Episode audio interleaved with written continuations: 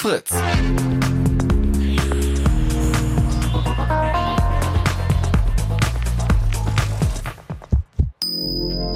Blue Moon. Die zwei Sprechstunden.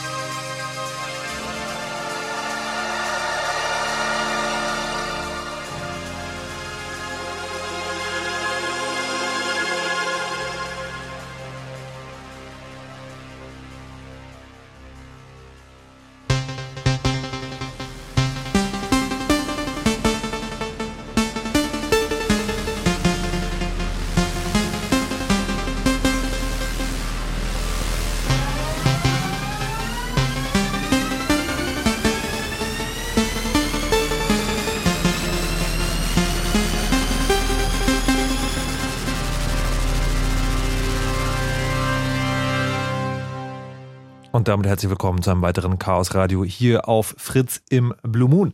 Am 29. Mai, dem letzten Donnerstag im Monat, äh, der Chaos Computer Club ja immer dieses Studio. Und ich stehe hier, darf Knöpfe drücken und Fragen stellen. Und es geht um ein Thema, das ähm, die Welt bewegt oder bewegen sollte.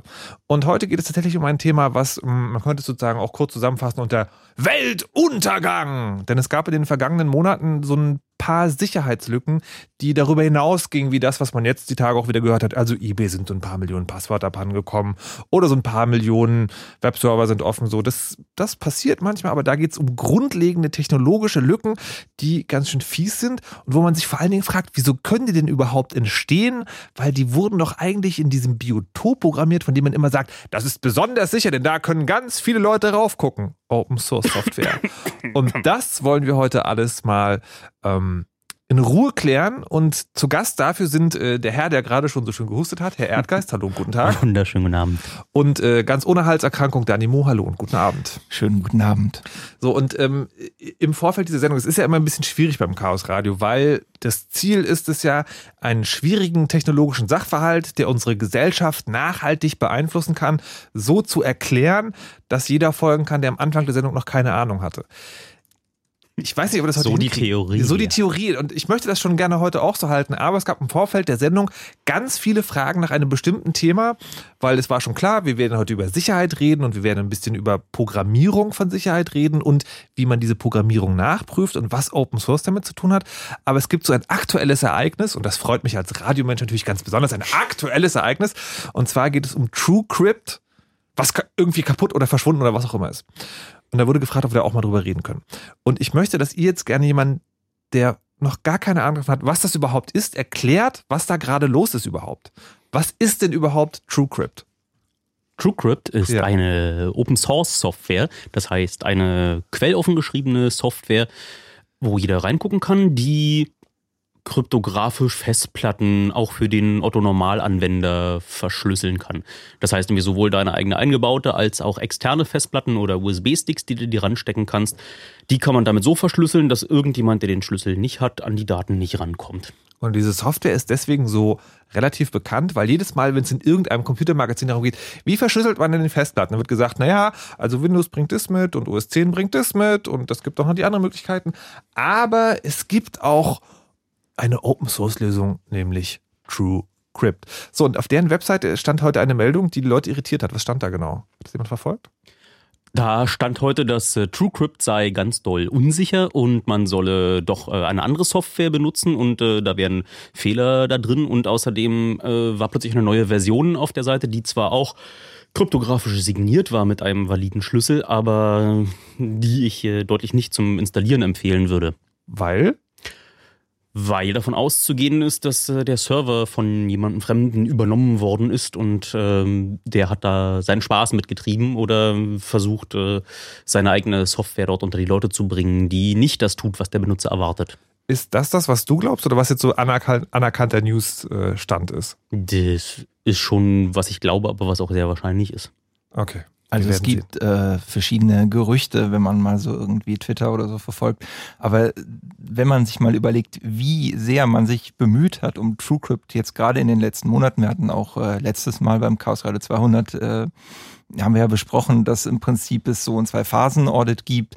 Die erste Phase war abgeschlossen, jetzt wäre eine Halt, halt. Oh halt, ja, halt. ja, ja, ja. Ich, ich, ich wollte es nur ganz kurz ansprechen. Nein, ich meine, aber sozusagen, da, Genau. da sind wir gerade heute im Thema drin, deswegen passt das aktuelle ganz gut. Audit heißt, jemand guckt sich diese Software an. Genau, also Und das ist ja das grundlegende Problem, über das wir heute reden wollen. genau. Wann guckt sich jemand diese Software an? Ähm, äh, und äh, genau, das ist bei, bei TrueCrypt ist das halt so gewesen, wenn ich richtig informiert bin. Das ist halt diese Open Source Software, das heißt, da kann man das angucken.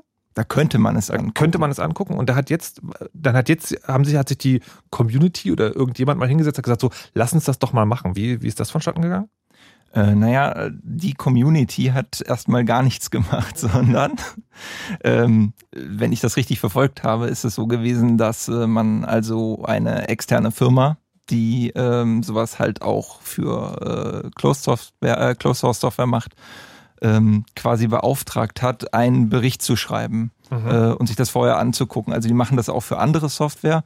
Das sind nicht irgendwelche Leute, sondern da steht dann halt auch irgendwie, stehen dann halt auch die Namen derjenigen, die das machen, auch dran. Ähm, und äh, die haben einfach einen Prüfbericht erstmal vorgelegt. Und die haben im, und dieser Prüfbericht sagt im Prinzip, wir haben uns noch nicht, äh, wir haben uns erstmal die Software selber angeguckt, wir haben nicht genau angeguckt, ob die Algorithmen, die für, zum Verschlüsseln verwendet werden, ne, Ja. ob die korrekt sind. Aber davon ausgehend, dass sie korrekt sind, äh, ist an diesem Programm Folgendes noch zu bemängeln. Und das muss noch abgestellt werden. Und das ist jetzt erstmal eine Aussage, mit der man hingehen kann und das Programm so weit gerade ziehen kann, dass man zumindest sagen kann, okay, wir haben uns quasi einem, einem ersten Audit gestellt. Das zweite ist natürlich noch viel komplizierter. Warte, warte, warte. Also Was wir an Genau. dieser Stelle schon wieder gelernt haben, ist, Software, die mit Computersicherheit zu tun hat, besteht aus zwei großen Komponenten.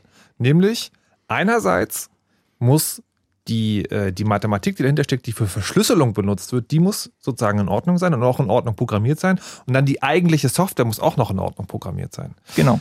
Erdgeist. Was ist der schwierigere Teil zum Programmieren von diesen beiden Sachen?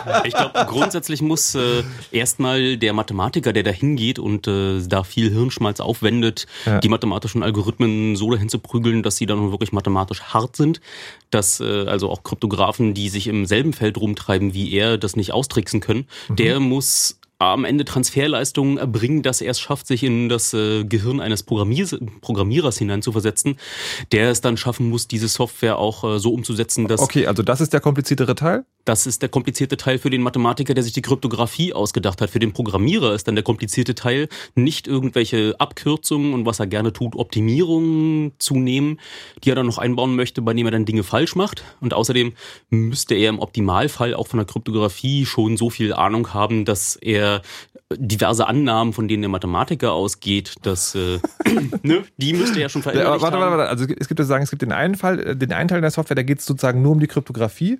Und es gibt den anderen Teil, da geht es so quasi, also was die Software so macht. Also irgendwie, sie sieht halt Nö, bunt aus. Man und, kann äh, auch schon bei dem kryptografischen Ja, Teil viele Programmierfehler Ja, das, machen. ist, das, ist, das, das war ja genau die Frage.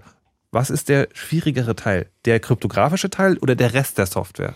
Ich glaube, äh, die Kommunikation zwischen diesen beiden Teilen. Ah, verstehe. Na, vor allem die, die Kommunikation zwischen den Leuten, die das da umsetzen. Magie! Wer ist dieser Mann? Tag. Guten Tag. Ein neuer Mann ist hinzugekommen. Er hört auf den Namen. Florian, hi. Er hört auf den Namen Florian. Hallo Florian. Wo bist du denn hergekommen? Äh, Von draus vom von Walde. Draus vom Walde von der S-Bahn, die noch ein Hardware-Reset äh, hatte beim Losfahren. Und so. Ja, kaum ist der Chaos Computer Club irgendwo am Start, äh, geht irgendwas kaputt. Ich war's Das muss so nicht. sein. Ja, ja, das sagen sie dann hinterher immer alle. So, TrueCrypt. TrueCrypt ist also eine von diesen Geschichten, wo es im weitesten Sinne um Computersicherheit geht. Und es gibt jetzt noch zwei andere Fälle und die wollen wir auch in der ersten halben Stunde jetzt nochmal genauer erklären, was da eigentlich passiert ist, um dann im weiteren Verlauf der Sendung darauf hinauszukommen, wie das überhaupt passieren konnte und was man möglicherweise machen könnte, damit es nicht mehr oder nicht mehr in dieser Härte passiert und was das vielbeschworene Open Source damit zu tun hat. So, jetzt gibt es ja zwei Sicherheitslücken, die, oder andersrum gesagt, es gibt ja im Internet diesen, diesen, diese eine Technologie, die irgendwie unser Netz sicherer macht. Das erkenne ich als normaler User oder sicherer machen soll. Lass es mich so sagen. Ihr runzelt schon wieder mit der Stirn. Ähm, das erkennt man daran, dass die, ähm, dass vorne, wenn ich im Browser was eingebe, HTTPS steht. So, dahinter steht eine Technologie, die heißt wahlweise SSL oder TLS oder sonst irgendwie. Und da gab es in der jüngeren Vergangenheit zwei fiese Sicherheitslücken. Und ähm, ich weiß gar nicht, was die bekanntere war. Ich vermute fast, die bekanntere war die äh, Go-to-Fail-Lücke, weil die Apple getroffen hat. Und da war natürlich sozusagen das Geschrei groß, dass man da mal so richtig schön drauf rumhacken kann, dass Apple auch mal unsicher ist. Kann jemand mal zusammenfassen, was Go-to-Fail war? Ähm, Go-to-Fail war eine, ähm, ein Programmierfehler, der mit dem Goto-Befehl tatsächlich zu tun hat. Also wer vielleicht mal sich alleine irgendwie mal Pascal oder Basic oder so in der Schule gelernt hat, kennt das möglicherweise. Und was dieser Goto-Befehl halt tut, ist, ich kann damit beliebig im Programmcode herumspringen. Normalerweise habe ich einen sehr strukturierten Ablauf. Ich bestimme also genau, was passiert. Und dieser Goto ist im Prinzip, ich kann eine beliebige äh, Sprungmarke irgendwo hinsetzen, also so ziemlich überall hin. Und äh, das passiert dann. Das Goto wird wahlweise, je nachdem, wen man fragt, als äh, sehr schädlich angesehen, weil es eben diesen Programmfluss äh, beliebig beeinflussen äh, kann. Aber das war hier gar nicht der Knackpunkt, sondern der Knackpunkt war, dass zwei hintereinander folgende Gotos kamen. Und dazu muss man jetzt eine Eigenheit von C, glaube ich, kennen. Nein, okay, ganz langsam, ganz Ja, langsam. nein. Ich glaube, das kann man langsam. wie menschenverständlich erklären, ist, dass äh, ein, eine Einrückung üblicherweise dazu da ist, jemanden, der auf den Code drauf guckt, äh, ein Gefühl dafür zu vermitteln, was dieser Code tut. Das heißt, man macht so konditionale Dinge, die So ein If, wenn Eine eine, Bedingung. wenn eine Bedingung da ist, mache ich was. Da- Okay, jetzt, Und das jetzt, rückt man dann nach rechts ein, damit man weiß, dass es in diese Bedingungen reingehört. Und wenn man zwei Dinge nacheinander einrückt, dann geht man davon aus, dass die beide auf derselben semantischen Ebene. Ebene, sind und wie das, wie beide immer nur konditional passieren. Aber wenn die Einrückung fieserweise nicht das widerspiegelt, was der Code tut, dann hat man das Problem, dass jemand, der drauf guckt, flüchtig nur, davon ausgeht, das wird schon seine Richtigkeit haben und äh, kann nicht so viel äh, Schlimmes passieren. aber was war denn der Fehler? dass beim Überprüfen von bestimmten, äh, von dem Gegenüber präsentierten äh, Credentials, wie heißt es, ähm, äh, ja, Schlüsselmaterial, Ausweise quasi. ja, das beim Ausweise prüfen, musst du dir vorstellen, da geht der daher, wenn du beim Pförtner vorbeikommst. Du, du wirfst ihm so einen Ausweis hin und der ist so äh, händisch mit ähm, Buntstiften bemalt. Dann geht der Pförtner erstmal und sagt, uh, nee, das sieht schon mal gar nicht wie ein Ausweis aus, kommst du hier nicht durch. Und dann macht er so einen mehrstufigen Programm, checkt er erst, ob es grob so aussieht, dann guckt er, ob der Ausweis überhaupt für die Firma ist, wo der rein möchte, dann guckt er, ob der noch gültig ist und tut da so 20, 30 Checks, bevor er sich dann mal wirklich dann dich dann durchlässt. Ja. Und äh, was der Pförtner dann ähm, blöderweise gemacht hat, war bei einem der ersten Checks ähm, schon ähm, sich zu merken, ja, im, im Zweifel ist erstmal alles in Ordnung. Und nur wenn hier unterwegs was, ähm, was nicht in Ordnung ist, dann lasse ich Ja. ihn nicht durch. Hat aber gleich beim allerersten Check, oh, ist mit Buntstiften, ähm, hat er gesagt, dann gehe ich mal nach unten ähm, in die Stelle, wo ich ihn nicht rauslasse, hat aber sich das interne Häkchen, ich lasse ihn nicht durch, noch nicht gesetzt und ist jetzt unten an der Aufräumroutine, sagt, und jetzt muss ich mal den ganzen Kram, den ich da äh, mir zurechtgeschrieben habe, muss ich mal in den Mülleimer werfen und äh, guck jetzt nach, soll ich ihn durchlassen? Ja, den soll ich durchlassen. Obwohl der gerade irgendwie nur mit einem äh, per Buntstifte Also, gemalten man kann Heftchen vorbei- vorstellen, also der Wachmann hat sozusagen hat so ein Klemmbrett, wo er eine ellenlange Liste hat, welche Häkchen er alle machen muss. Ja. Und ganz zum Anfang äh, findet er etwas, was eigentlich sagt, so, okay, der Typ, also der kann eigentlich nicht durch. Genau. Macht sich das Kreuz aber nicht, blättert die Liste bis zum Ende, guckt, wo überall Kreuzchen gemacht hat, sieht, ja, kein Kreuzchen kann er durch. Genau. Wow. Awesome. So, und das war ja aber spezifisch für Apple, oder? Das ist äh, zwar, na, Apple macht ja die Software in so einem Published Source. Das ist nicht wirklich offen und frei wie ähm, die für andere Betriebssysteme wie Linux oder FreeBSD zum Beispiel, sondern ähm, bringt dann einige Projekte ähm, wirklich in Open Source, andere nur in ähm, publizierten Source Code und da kann man reingucken. Und ähm, dort war der Fehler in deren eigentlich, um eine schlimme, weit verbreitete Kryptographie-Bibliothek namens OpenSSL mal zu ersetzen, hat sich Apple hingesetzt und eine eigene Bibliothek geschrieben. Ähm, heißt Common Crypto und macht drumherum noch ein, ein paar mehr Bibliotheken, die darauf äh, angewiesen sind. Und genau in dieser Bibliothek, in dem sie eigentlich alles besser machen wollten, modernere Programmierstandards mal äh, einfließen lassen, da haben sie dann diesen Fehler wahrscheinlich beim Aber die Frage war, das betrifft nur Apple, dieser Fehler. Kommt drauf an, diese Bibliothek kann man sich als jeder runterladen und kompilieren Okay. und ausführen, aber sehr wahrscheinlich ist es, dass es nur Apple-Benutzer Ah, betrifft. Also theoretisch könnte es sozusagen andere Leute, könnten andere diesen Programmiercode benutzen, aber es macht wahrscheinlich keiner und deswegen vor allem Apple-User davon betroffen. ich okay. weiß nicht, es ist am Ende ist es nicht so, so leicht, äh, gute Bibliotheken, die an Kryptographie zu machen, zu bekommen. Einige wollen Geld dafür haben, andere kommen mit ähm, Lizenzen, die man in eigenen Projekten nicht benutzen möchte. Und ich finde eigentlich ist das, was Apple da sich zusammengeschrieben hat, äh, von der Programmierschnittstelle für einen Programmierer, der es richtig machen möchte, schon gar nicht so, schon gar nicht so doof. Also ich kann mir vorstellen, dass es da einfach Ah, auch Leute okay. gibt, die das benutzen. Also das haben wir jetzt schon die zweite Sache gelernt über, äh, über Software, die Computersicherheit umsetzen kann, nämlich einerseits besteht sie aus zwei Teilen, nämlich der Teil, der wirklich für die Verschlüsselung zuständig ist und dem ganzen Rest, der die Software dann schön und benutzbar macht. Und zweitens, dieser Teil, der für die äh, Umsetzung der Verschlüsselung zuständig ist, den kann man sich auch von woanders nehmen, wenn das schon mal jemand gut gemacht hat und dann quasi in seine eigene Software reinbauen. Korrekt? Das ist korrekt. Das ist natürlich so, du möchtest nicht, dass jeder sich seine eigene Kryptobibliothek schreibt. Da kann man echt viel falsch machen, weil, wie gesagt, es ist eine hochkomplexe Materie und unterwegs äh, kann man neben den Programmierfehlern, die äh, dann dazu führen, dass jemand Fremdes meinen Computer übernimmt, äh, gibt es auch lauter Dinge, die dann Schlüsselmaterial nach draußen ähm, ja, leaken, sagt man üblicherweise. Das heißt, dass wenn man sich blöd anstellt und äh, für einige Operationen ein bisschen länger braucht als für andere Operationen, dann kann ein Angreifer zum Beispiel einzelne Bits des geheimen Schlüssels rauslesen. Okay, das okay. will man alles vermeiden, deswegen benutzt Details. man üblicherweise abgehangene Software, die, wo man zumindest davon ausgeht, dass andere Leute, die ein bisschen schlauer sind, als man selber da schon öfter länger und intensiver drauf geguckt hat. Also das ist quasi sowas wie ich baue, ein, wenn ich ein Auto baue, baue ich nicht ein neues Gurtsystem rein, sondern ich nehme den Dreipunkt-Gurt, weil der hat sich als gut erwiesen und der funktioniert auch. Und Volvo hat damals, glaube ich, sogar auch das Patent freigegeben, damit alle das machen können. Ähm, aber ganz andere Geschichte. Der Punkt ist also, es gibt diesen Teil der Software, die die Verschlüsselung umsetzt und den holt man sich am besten von jemandem, der Ahnung hat. Das heißt aber, dass dieser Teil, den man sich von jemand anders holt, natürlich besonders gut sein muss. Also das muss quasi Qualitätsarbeit sein. Na, Also, der, ist nicht, es nicht nur besser? das, sondern er muss dann auch noch ansprechend dem Programmierer es leicht machen, es richtig zu machen und äh, es falsch zu machen möglichst schwer. Ah, okay. Und das ist, wo Ja. sich äh, Also viele drei- Bibliotheken Dreipunktgurt nicht verkehrt rum einbauen. Be Beispiel, äh, Ja. das braucht alles irgendwie Zufall. Und äh, ein ganz beliebter Fehler ist, dass ich den Zufall, den ich in so eine Bibliothek, die ich ja fertig kriege, äh, halt aus einer nicht zufälligen Quelle hole, wie der Uhrzeit seit dem Einschalten oder der Sekunden seit dem Einschalten des Rechners. Das ist bei Embedded-Geräten oft ein Problem. Okay, warte, also die äh, Zufall, also sagen die, die Mathematik, die Verschlüsselung möglich macht, die, Die braucht, braucht an manchen Stellen eine zufällige Zahl und wichtig ist, dass die wirklich zufällig ist. Richtig. Und wenn ich so ein Embedded-Gerät habe, was ich so im, ja, im Elektronikmarkt kaufe, die keine Uhr drin haben, dann zählen die üblicherweise die Sekunden seit dem Einschalten. Und so sagt, wenn, wenn, ein, äh, wenn ein Angreifer dieses dann angreift, dann kann er einfach sagen, okay, ich merke mir einfach, wie wann das Gerät eingeschaltet wird und dann weiß Das- ich auch ja, die. nee, es ist noch schlimmer. Er kann alles durchprobieren. Es ist noch schlimmer. Die, die Geräte starten halt und das Erste, was sie machen, ist dann beim Hochfahren zum Beispiel so ein SSH-Key sich ausrechnen.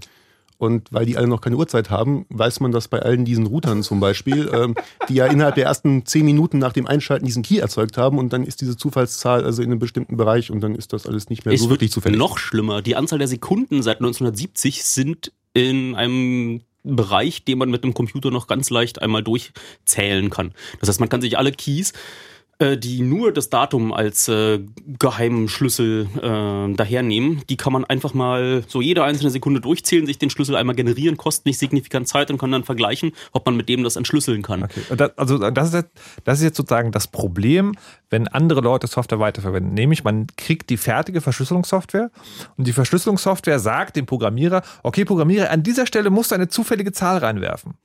Und dann gibt der Programmierer irgendwas hinein. Und wenn er da nicht ordentlich ist, sozusagen, und eine ordentliche zufällige Zahl reingibt, dann ist es egal, wie gut die Verschlüsselung ist, dann hat das falsch benutzt und ist kaputt.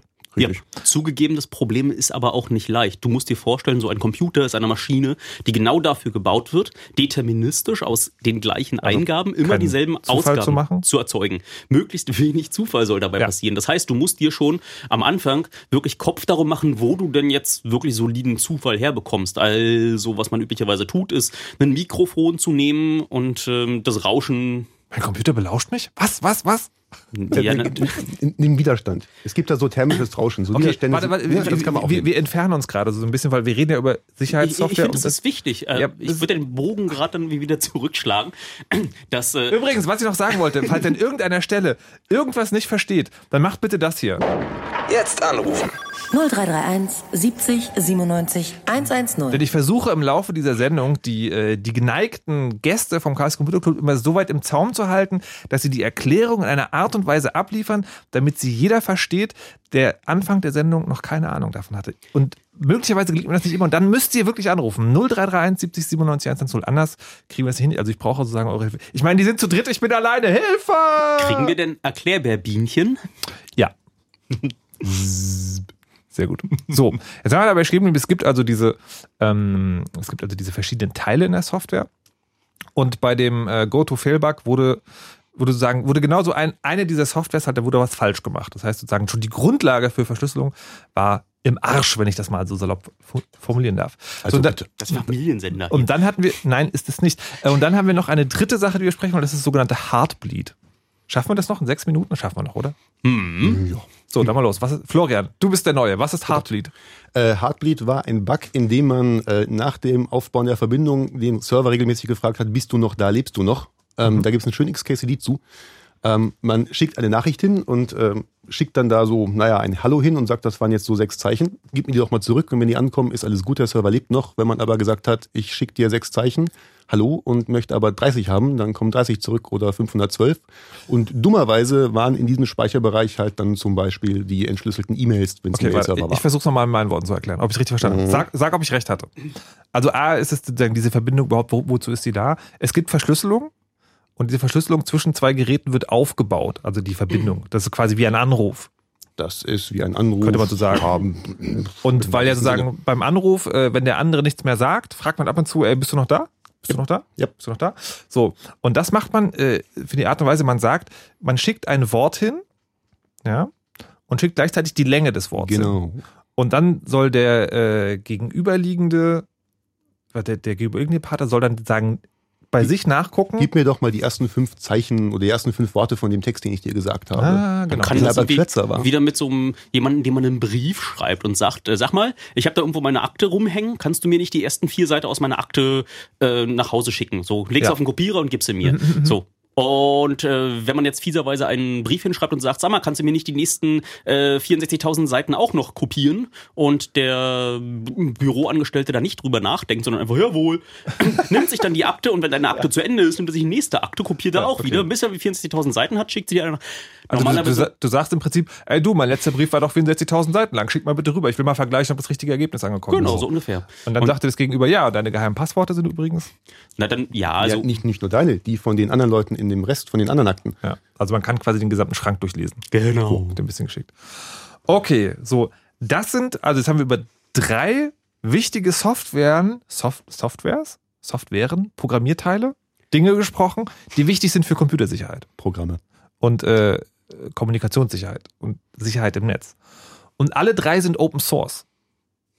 Ja, Na, mehr oder weniger. Apple, ja. Naja, ja, also man, man, kann, man kann bei allen drei, also der wichtige Punkt ist, man kann bei allen drei Sachen sehen, wie der Programmiercode dazu aussieht. Was war denn der erste?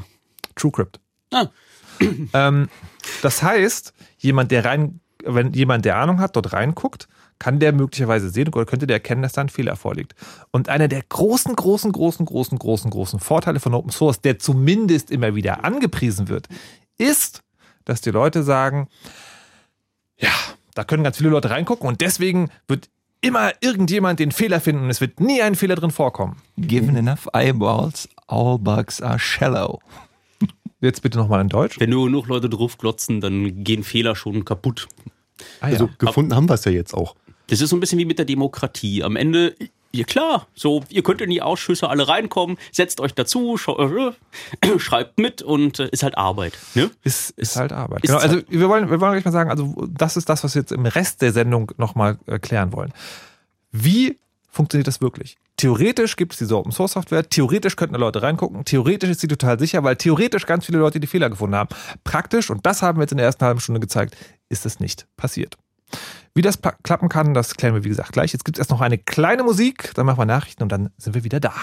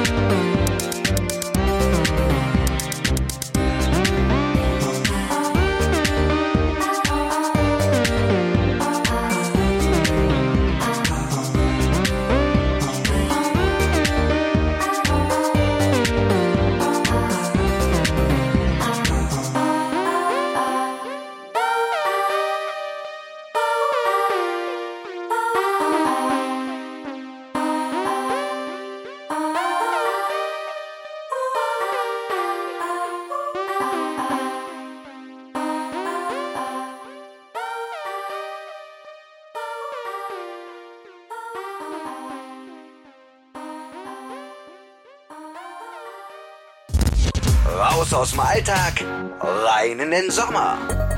Fritz und Festivals. Wir präsentieren euch diesen Sommer das Kosmonaut Festival mit Mighty Oaks, Milky Chance und Casper. Das Splash Festival mit Kollega, Outcast und Wiz Khalifa. Das Helene Beach Festival mit Alligator, Jennifer Rostock und Crow. Das sind längst noch nicht alle. Tickets für diese und jede Menge andere, teilweise schon längst ausverkaufte Festivals, könnt ihr bei Fritz gewinnen. Montag bis Freitag. Immer um 7 und 17 Uhr bei den Radiofritzen. Mehr Infos. Fritz.de slash Festivals. Fritz und Festivals. Raus aus dem Alltag, rein in den Sommer. Fritz. Immer gute neue Musik. Und das hört man. Um kurz halb elf. Fritz. Nachrichten. Mit Scarlett Kubosek. Die französische Regierung korrigiert ihre Politik. Der Grund ist der Sieg des rechtsextremen Front National bei der Europawahl. Jetzt wird das geplante Ausländerwahlrecht auf Kommunalebene doch nicht eingeführt. Präsident Hollande hatte eine entsprechende Gesetzesänderung im letzten Wahlkampf versprochen. Doch dafür fehle jetzt der Rückhalt in der Politik, hieß es aus Paris. Bei der Europawahl wurde die rechtsextreme Partei stärkste Kraft in Frankreich. Hollandes Sozialisten mussten eine Schlappe hinnehmen. Der Bürgerkrieg hat die syrische Wirtschaft völlig ruiniert. Die Bevölkerung sei verarmt, das steht in einem Bericht der UNO.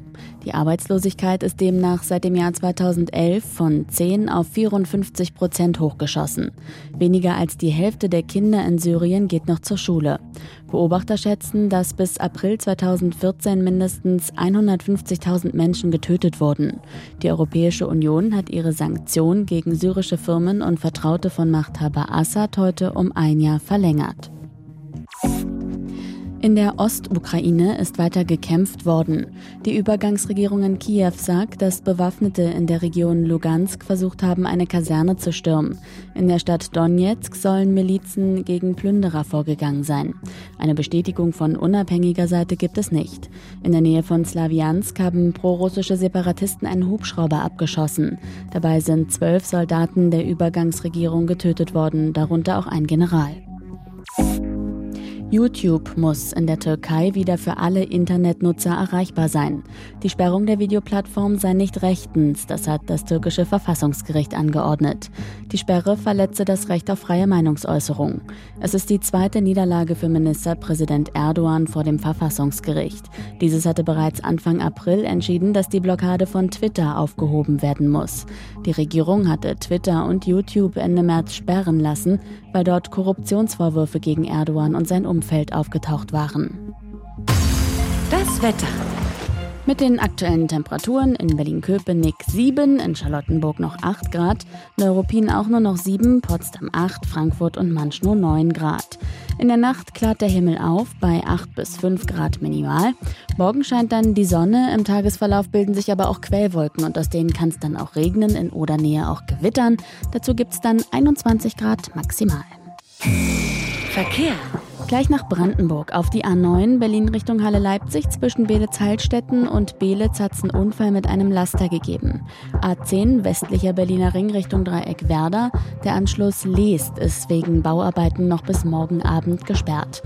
Und A13 Dresden Richtung Berlin zwischen Ruhland und Schwarzheide, da liegen Gegenstände auf der linken Spur. Wo immer ihr seid, gute Fahrt. Fritz ist eine Produktion des RBB.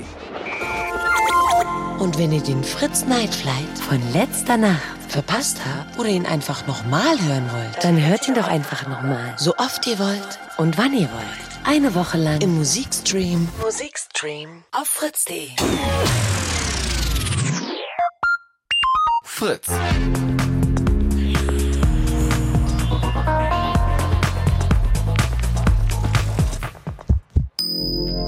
Blue Moon. Die zwei Sprechstunden. Hallo und guten Tag, mein Name ist Markus Richter und ich bin heute nicht allein im Studio, denn es ist Blue Moon im Chaos Radio. Zu Gast sind vom Chaos Computer Club in Reihenfolge ihres Erscheinens Erdgeist, Hallo. Florian Hallo. und Damino. Nee. Hallo, Dan- Danimo. Danimo. Danimo, Danimo, Danimo. So, es geht heute um, äh, es geht heute um sichere Software und der, die Frage, warum sie nicht so sicher ist, wie wir eigentlich alle gerne hätten. Angefangen hat das, das haben wir in der letzten halben Stunde erklärt, dass es so gerade drei prominente Beispiele gibt, nämlich TrueCrypt und zwei Fehler, die den Namen GoToFail und Heartbleed tragen, die alle irgendwie, ähm, also so Basisgrundlagen der sicheren Computertechnik, der sicheren Kommunikation eigentlich liefern sollen, aber dann doch irgendwie kaputt waren. Und das, obwohl sie Open Source waren. Open Source fragt ihr euch, ja, was hat das jetzt mit sicherer Computertechnik zu tun? Ja, das ist ganz einfach. Es ist so, dass da theoretisch alle reingucken können. Das heißt, theoretisch können alle die Fehler finden, die drin sind. Es hat aber nur keiner gemacht. Und wir wollen heute klären, warum das so ist und was man möglicherweise ähm, dagegen tun könnte. Ich will aber vorher noch mal ein bisschen nachfragen, warum diese Fehler, die jetzt aufgetreten sind, überhaupt so krass sind. Also diese letzten beiden, dieses Go-To-Fail und dieses äh, Heartbeat, das betrifft, betrifft ja die sogenannten sicheren Kommunikationsverbindungen, also was ihr im Browser als HTTPS kennt. Ähm, und das, also kann man natürlich sagen, okay, das ist jetzt schlimm, weil beim Online-Banking kann mir jemand zuhören. Aber dieses HTTPS, das spielt doch wahrscheinlich noch, oder diese sicheren Verbindungen spielen doch noch eine viel größere Rolle wahrscheinlich. Wo werden die denn überall angewendet, wo man sie vielleicht auch als Anwender gar nicht sieht? Ich denke an sowas wie Updates vielleicht oder. Ja, eigentlich Ahnung. überall. Also inzwischen sind unverschlüsselte Verbindungen ähm, ein, ein graues Relikt. Also in meiner Blase kommen äh, unverschlüsselte Verbindungen gar nicht mehr vor. Äh, Ich äh, schütze eine, meine Kommunikationswege zu meinem Server natürlich mit SSH, was noch ein ähnliches Protokoll ist. Aber ansonsten bieten alle meine Server Dienste, bei denen man sich anmelden muss, nur über eine verschlüsselte Verbindung an. Das heißt, äh, so ja, E-Mail abholen, E-Mail senden, der ganze Kram. genau. Und wenn das jetzt sozusagen, also was würde passieren, wenn man da jetzt, wenn das jetzt einfach alles offen ist? Na, Was, also was ist sozusagen, was ist das Worst-Case-Szenario fürs ganze Internet? fürs ganze Internet könnte irgendjemand, der sich, äh, also jetzt bei Heartbleed zum Beispiel, könnte jemand, der den Server nach Speicher befragt, im großen Stil, und der Server rückt seine privaten Schlüssel raus, dann könnte ein Angreifer sämtliche jemals aufgenommenen äh, Verbindungen wieder entschlüsseln. Das heißt, wenn der Server nicht durch Zufall eine Protokollerweiterung namens Perfect Forward Security angeschaltet hat, dann kann jemand ganz bequem, der im selben Rechenzentrum ist wie der Server, ähm, den er angreifen möchte, hat er mal eine Weile lang seinen Datenverkehr komplett mitgeschnitten, um mal zu gucken, ob er es irgendwann verwenden kann. Und plötzlich sieht er, dass äh, bei dem Server der geheime Schlüssel zu holen ist und kann damit sämtliche Verbindungen nachträglich ähm, ja, entschlüsseln, ohne ähm, die äh, Ein- Einwilligung der Kommunikationspartner zu haben und kann dann alles rausholen, was ähm, da drin passiert ist, seien es äh, E-Mails oder Nachrichten oder äh, wenn sowas wie Google Docs oder vergleichbare kollaborative äh, Werkzeuge sind, kann er schauen, was dort äh, Leute beschrieben haben, was besonders äh, heikel ist, wenn es zum Beispiel eine Firma ist, die dort ähm, Strategiepapiere zusammengeschrieben hat. Aber E-Mails sind ja auch schon schlimm genug. Ja. Oder eben Zugangspasswörter, die da per E-Mail verschickt werden bei Accountaktivierung und Registrierung und Passwort zurücksetzen, ähnliche Dinge. Im Prinzip wäre ist also sagen, sind alle Informationen dann öffentlich. Also die Sicherheit ist ja auch immer so, entweder sie funktioniert oder sie funktioniert nicht. So ein bisschen gibt's da nicht, ne? Man kann schon Dinge immer ein bisschen sicherer machen gegen einen dedizierten Angreifer. Also es ist immer schon. Nee, ich meine ich mein jetzt zu sagen, wir reden ja heute über Fehler in der Software. ja, ja, ja, ja, Wenn ja. eine Verschlüsselungssoftware einen Fehler hat, dann ist die kaputt. Dann ist die zwar kaputt, aber dann hat man danach immer noch äh, verschiedene ja, Impacts, also verschiedene Möglichkeiten, was man damit machen kann. Also einfach den Server immer wieder zum Abstürzen zu bringen, ist halt so eine Denial-of-Service-Attacke. Das ist das eine, was man machen kann. Das andere ist, dass man verhindern kann, dass äh, jemand ähm, mit, dem, mit dem Server redet, ähm, ja, auch eine DOS-Attacke.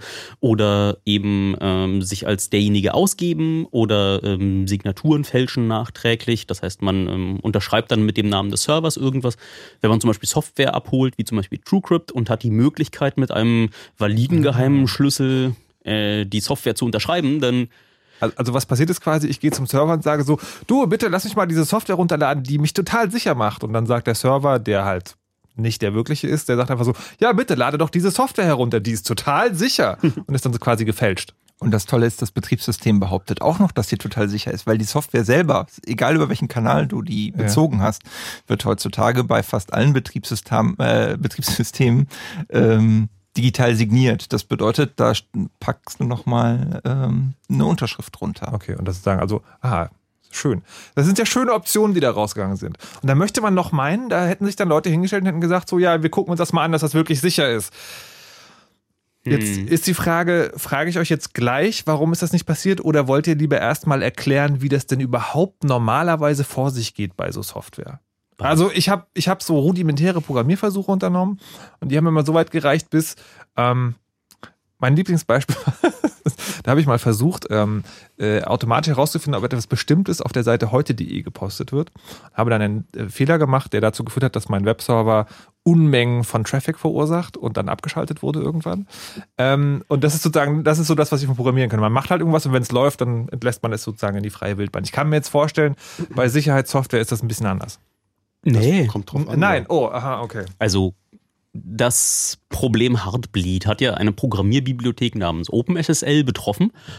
Und diese Programmierbibliothek ist ursprünglich entstanden, als sich ein gewisser Lee hingesetzt hat und gemeint, ich muss mal rausfinden, wie das mit dieser Mathematik mit großen Zahlen überhaupt funktioniert. Ich will mal gucken, was passiert, wenn meine Zahlen jetzt nicht wie in der Schulbuchmathematik sowas wie drei, vier oder fünf Stellen haben, sondern sowas wie Tausende von Stellen. Dann muss ja irgendwie Addition, Multiplikation, Subtraktion, ähm, Wurzelziehen muss ja auch funktionieren. Hat es einfach mal probiert, hat sich hingesetzt, hat ein paar Funktionen geschrieben und war dann am Ende ganz zufrieden, hat gesagt, hey, super, jetzt kann ich äh, mit richtig großen Zahlen hantieren. Und Warte mal, ist OpenSSL nicht eine von diesen Softwarestücken, die dafür sorgen soll, dass Internetkommunikation sicherer wird? genau, jetzt Du sagst mir, es ist so eine Art elaborierter Taschenrechner? Na, die kryptografischen Primitiven, also die Funktionen, die man dazu benutzt, die basieren eigentlich immer darauf, dass man Mathematik macht mit echt großen Zahlen, sodass irgendjemand, der versucht, alle Zahlen durchzuprobieren, länger braucht, als das Universum bestehen wird. Okay. So, das ist, kannst du grundsätzlich, wenn dir ein Kryptograph sagt, so, das ist schon sicher, dann ist es ja keine absolute Ansage, sondern eine Wahrscheinlichkeitsansage. Er sagt, natürlich kann man jede Kryptographie brechen, du brauchst halt nur ewig, wenn du es durchprobierst. Und so ähm, gehen Mathematiker daher und sagen, na gut, dann nehmen wir mal eine Zahl, die so riesengroß ist, dass ähm, du mit irgendwie allen Computern auf der Welt äh, länger brauchst, als äh, das Universum existiert.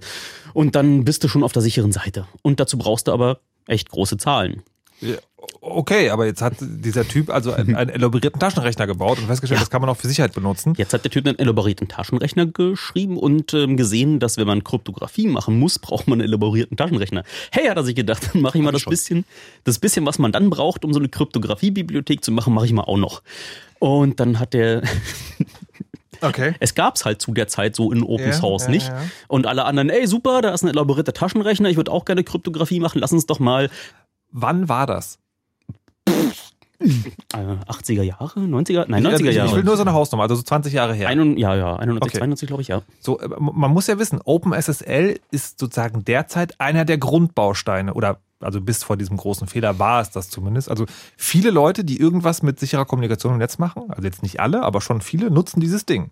Das ist sozusagen, das ist so ein Standard, oder nicht? Das ist so ein Standardding, weil es einfach wenig äh, Alternativen gibt. Und weil ich ja vorhin schon andeutete, dass man beim Implementieren so viel falsch machen kann, dass man lieber darauf vertraut, dass andere Leute das schon richtig gemacht haben oder dass man sich dann, wenn, ähm, so ein Projekt anschließt und dann damit programmiert. Also gibt es da gerade eigentlich nur so fünf oder sechs Lösungen. Einige sind ähm, von Regierungen finanziert, einige sind äh, von Microsoft. Äh, Ich meine, eine ist von Microsoft, ähm, ein, eine ist von Apple gemacht worden. Dann gibt es eine, äh, heißt GNU TLS, die ist vom Okay, GNU Linux-Projekt. Ja, naja, das ist so ungefähr, wo die herkommen. Außer Ja. es braucht da schon dann. Früher hat man sich hemdsärmlich hingestellt und gesagt, machen wir mal einfach. Und äh, heutzutage wird sowas denn, wenn von einer größeren Organisation angestoßen, die auch Programmierer Genau. Und die macht das dann wahrscheinlich nicht Open Source. Oder sind, sind so Verschlüsselungsbibliotheken Nö, generell Open ist dann wieder ein Open Source und dann gibt's ähm, eine Bibliothek, die von der belgischen Regierung gesponsert worden ist, äh, heißt Polar SSL, die sieht, wie ich finde, ganz, ganz cool aus und die haben sich auch hingesetzt mit dem Anspruch, mathematisch durchzubeweisen, dass die Software genau das tut, was sie äh, angeblich tun soll, was Okay. andere Programmierbibliotheken nicht liefern. Aber zurück zu OpenSSL. Mhm. Das ist also vor 20 Jahren geschrieben worden, ist eigentlich so ein gewisses Experiment gewesen, hat sich dann sehr groß verbreitet, weil es gab kaum andere Sachen. Das heißt sozusagen, das Beste, was man in diesem Bereich hatte, war ein ausgearbeitetes Experiment. Und das war aber Open Source Software. Das heißt, im Prinzip konnte da jeder reingucken. Jetzt frage ich mich, Warum ist das nicht passiert? Also warum hat nicht, warum ist nicht irgendwann mal jemand hingegangen und gesagt, so krass, diese Software wird so, so häufig von so vielen Leuten benutzt, die muss man doch mal kontrollieren, ob die funktioniert. Na, erstmal weißt du ja nicht, ob nicht andere Leute reingeguckt haben und gedacht haben, oh, super. Ja, richtig, aber wenn ich das nicht weiß, also sozusagen, ich, wenn ich mich in ein Auto hineinsetze, mhm. dann möchte ich doch, dass das TÜV hat. Und wenn das TÜV hat, ist es nämlich, dann sind nämlich zwei Sachen passiert. Das haben sich Leute angeguckt und ich weiß, dass sich das Leute angeguckt haben. Wenn das nicht passiert ist, dann sorge ich dafür, dass sich das jemand anguckt. Das hat aber auch echt eine Weile gedauert. Wenn du dir anguckst, wo der TÜV herkommt, ne? Das ist der Dampfkessel. Nein, das nee, nee, nee, doch, nee, nee, nee, Markus, nein, nein, Markus, hör zu. Das ist der Dampfkessel-Überprüfungsverein. Ursprünglich gewesen, der äh, nicht wollte, dass die Dampfkessel, wo die Ingenieure dran basteln, immer um die Ohren fliegen. Da sind echt viele Ingenieure drau bei draufgegangen. Und es hat einfach mal 50 Jahre gedauert, wie sie irgendwie an Dampfkesseln gebastelt haben, bis dann irgendwann mal gesagt haben, okay, ist jetzt schlimm genug, jetzt braucht es eine Instanz, die ähm, das überprüfen kann, wo genug äh, Experten drin sind äh, die äh, erstens Ahnung davon haben und zweitens das irgendwie auch überprüfen wollen und äh, dann wir auch als Dienstleistung anbieten. Das heißt, die relativ neue Technologie, die da mit diesem mit dieser Software gerade bedeutend wird, die hatte noch nicht genug Zeit gehabt, so abgehangen zu werden, dass äh, dass wir ja. da alle Erfahrung haben und wissen, wie wir damit umgehen müssen. Ja, genau. aber äh, äh, Danimo gleich noch was dazu sagen. Aber zu sagen, worauf ich hinaus wollte, ist ja dieses, okay, da sind halt 50 Ingenieure an Dampfkästen explodiert. Es tut mir leid um die Ingenieure, aber es sind halt nur 50. Ja? Diese OpenSSL-Software wird halt von Millionen von Leuten benutzt und auch große Firmen benutzen die. Na, es ging einfach die, zu schnell. Die, die einfach dafür, na okay. 20 Jahre, finde ich nicht schnell, aber gut. Du hast halt immer diesen Multiplikator bei Software, weil äh, Software, die breit eingesetzt wird, wird breit eingesetzt. Das heißt, jeden Incident, den du hast, der wird natürlich x-fach multipliziert. Das ist und, und genau und klar, deswegen ist ja. ja. meine Frage, warum hat sich die, also das also Argument, also das, das Argument von Open Source Software ist, ne, das Argument von Open Source Software ist, die ist Open Source und damit ist sie sicherer, denn sie kann sich von vielen Leuten angeguckt werden. Warum macht das niemand? Und das ist auch in der Tat passiert. Das ist ja nicht so, als, als ob jetzt niemand da drauf geguckt hätte. Aha. Es gibt nur zwei Dinge, die es schwierig machen. Okay. Nummer eins, du weißt nicht unbedingt, wer sich das angeguckt hat. Du weißt nur, dass sich das angeguckt wurde, weil diese Bibliothek, jetzt muss ich noch mal gerade einen Begriff einführen, oh. äh, war FIPS-zertifiziert. Die war was? Oh. FIPS-zertifiziert. Aha. Aha. Ähm, das ist äh, ein Federal irgendwas Processing es ist wichtig, Standard. Es ist ein Stempel von der genau. US-amerikanischen Regierung. oh, total vertrauenswürdig. Also. Nicht von der Regierung, sondern vor allen Dingen im Auftrag. Also es ist ein Stempel eines eine, einer Institution, der du echt viel Geld überwiesen hast. Also richtig viel Geld. Wir reden hier so 50k plus. Ja. Ähm, dass sie dir bestätigt, dass sie das, was die US-Regierung gerne hätte, erfüllt, deine Bibliothek. Ja. Und viele andere haben dann gesagt, na gut, wenn es für die US-amerikanische Regierung gut genug ist, dann ist es für uns auch gut genug. Entschuldigt mal. Liebe Leute vom CCC, landläufig auch Nerds genannt. Mhm. Seit wann ist es so, wenn eine Regierungsstelle oder eine von der Regierung beauftragte Stelle kommt und sagt so, ja, wir haben mal nachgeguckt, diese, also wie, wie, wie die TÜV. Regierung quasi, Computer-TÜV sozusagen, haben mal nachgeguckt und haben gesagt, also also wir überwachen euch auch nicht, Ehrenwort so, und wir haben gesagt, also diese Software ist total sicher. Seit wann ist das für euch gut genug? Nein, nein, nein, nein. Äh, es ist ja nicht für uns gut genug. Das nee. Ding ist nur, dass es deswegen von anderen Leuten benutzt worden ist, die dann schon gedacht haben, oh, da ist ein Stempel von der. So, du, nee, du, du fragst ja jetzt äh, in die Runde, warum sich es niemand angeguckt hat. Was ja. du aber eigentlich fragen möchtest, ist, sag mal, warum hast denn du da nicht reingeguckt, Erdgeist? Okay. So, willst du mich das fragen? Ja, bitte, Erdgas. Warum hast du sie, also, also du weißt, also, nee, nee, warte, ich muss fairerweise was anderes fragen. Hättest du die technische Kompetenz, um dir diesen Programmcode anzugucken? Ja. Warum hast du es nicht gemacht? Habe ich. Warum ist dir der Fehler nicht aufgefallen? In dem speziellen Fall ist die Programmierbibliothek, weil sie als Hobbyistenprojekt entstanden ist ursprünglich und dann von diversen anderen Leuten Frankenstein-mäßig ausgefranst. Die war die Komplexität der Software und die Programmierschnittstellen, die man braucht, um diese Bibliothek zu benutzen. Und dann die Pfade von wo man in diese Bibliothek reinspringt, bis dann am Ende, wo wirklich das äh, Silikon die Kommandos ausführt, war einfach so verschachtelt, so durch mehrere Abstraktionsebenen versteckt, was die Software wirklich tut, dass man als Programmierer, der da reinguckt und sich nicht wirklich mal einen Monat Zeit genommen hat, und zwar einen Monat Vollzeit Zeit genommen hat, das komplett auseinanderzunehmen, ähm, war es äh, nicht realistisch schaffbar. Also ich hätte mir einen Monat Zeit nehmen müssen, um vollständig da ähm, mal erstmal so einen architekturellen Überblick zu bekommen und dann ähm, alle wichtigen ähm, ja, Codepfade da drin zu überprüfen. Und äh, ich habe da ein paar Mal versucht reinzugucken und habe es dann wie schnell wieder zugeklappt, weil es einfach nicht realistisch war. Dass, ähm, Okay. dass Okay, äh, ich lasse es einfach mal so stehen. Florian, Es- es gibt wärst, ja auch noch- nein, Florian, du musst jetzt auch, ihr müsst jetzt alle drei diese Frage machen. Florian, wärst du technisch in der Lage, dieses, diese Programmbibliothek zu untersuchen? Ähm, ich wäre technisch in der Lage, das zu untersuchen, mir anzugucken, vielleicht auch den Code zu verstehen, was er tut. Das Problem ist, man muss den Kontext von jeder Zeile kennen. Und es ist ja auch nicht so, dass man einmal einen Aufruf macht, mach mir jetzt eine sichere Verbindung, sondern das sind dann so 20. Und dann gibt es da 100 Fehlerfälle, die auftreten können, mit denen man umgehen muss. Naja, klar, also ist, ich habe ja nicht gesagt, das ist einfach, aber es ist ja schon, man kann den Code schon überprüfen. Warum hast du es nicht gemacht? Ähm, weil ich dachte, das ist sicher und da gucken ja auch bestimmt andere drauf. Okay, also nur, nur mal, das, das, das, genau, das soll, es soll jetzt kein irgendwie, ich will jetzt irgendwie nie, niemand äh, sozusagen beschämen oder so, sondern Nein, es geht ja ähm, genau zu, darum aufzuzeigen, warum das passiert ist, was passiert ist. Ich kann, ich kann nicht auf alle Software, also alle Software, die ich benutze, kann ich mir nicht im Detail angucken. Ja. Dazu lebe ich nicht lang genug. Das heißt, ich muss natürlich immer anderen Menschen vertrauen und Ja. dieser Annahme auch trauen. Okay, Danimo, könntest du das? Ähm, vermutlich, ich würde es mir nur nicht zutrauen, weil es, wie gesagt, echt komplex ist. Es Heißt ist das, heißt das ist für dich eine Zeitfrage oder ist es tatsächlich eine Verständnisfrage? sowohl als auch. Okay. Also ich, ich bin kein ausgewiesener Kryptograf, ich bin kein ausgewiesener Sicherheitsmensch Mhm. und das heißt, ich nähere mich diesem Thema jetzt also seit Heartbleed speziell Mhm. ähm, ein bisschen. Aber deswegen, ich, ich hätte halt nie gesagt, so wenn ich jetzt hier meinen, meinen Stempel drauf packe, dann ist das deswegen sicher.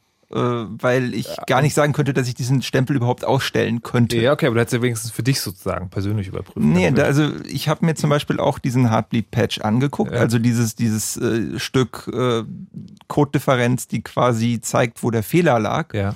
Und zwei interessante Sachen sind da. A, werden da Werte wild aufeinander addiert. Also wirklich, da stehen wirklich Zahlen.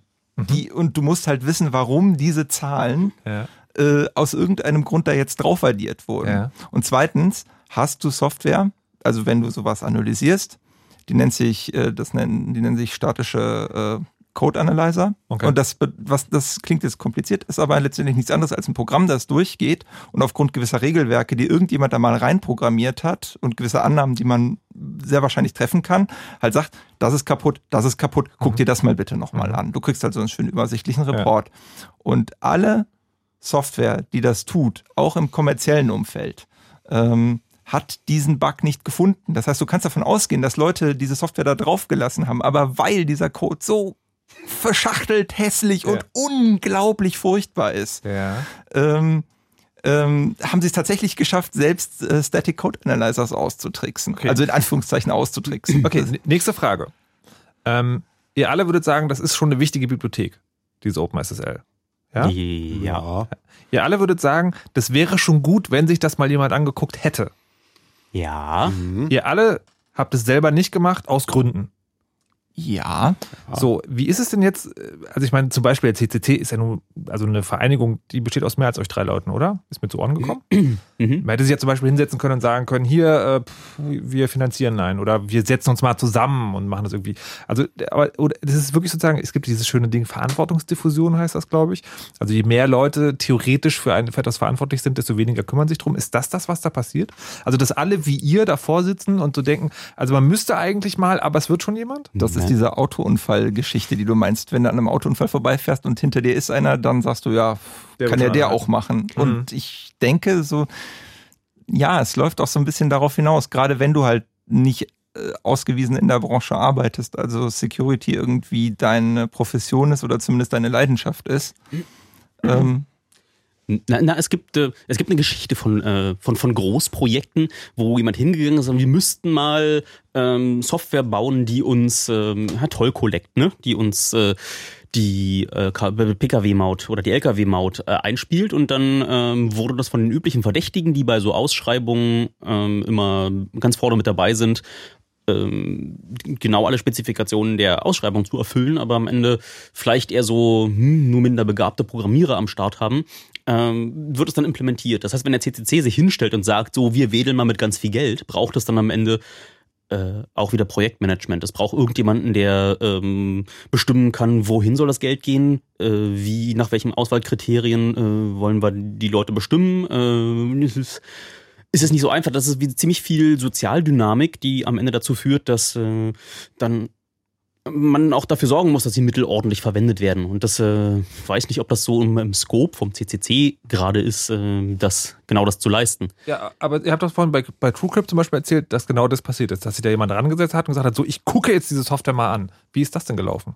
Es gibt immer, äh, also auch der Heartbleed-Bug wurde gefunden, als sich Google ein paar Engineers, die sie für schlau gehalten haben, genommen hat und für eine Weile bezahlt hat. Mhm. Und auch da sind dann über den Fehler gestolpert und ähm, haben den dann äh, öffentlich gemacht. Es gab auch noch jemand anders, der den unabhängig davon gefunden hat, äh, aber Zumindest sind es gerade ähm, Organisationen, die ähm, davon leben, dass das Internet einigermaßen sicher ist und dass die Informationen halt nur bei ihnen landen und nicht bei irgendjemandem anders.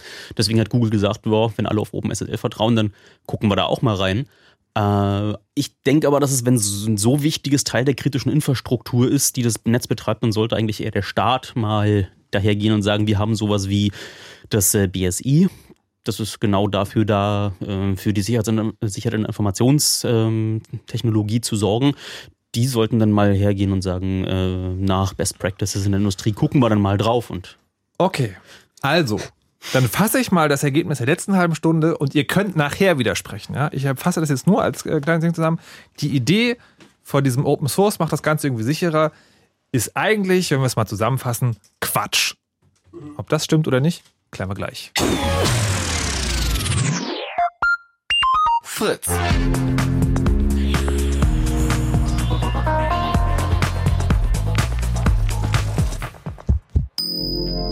Blue. Zwei Sprechstunden.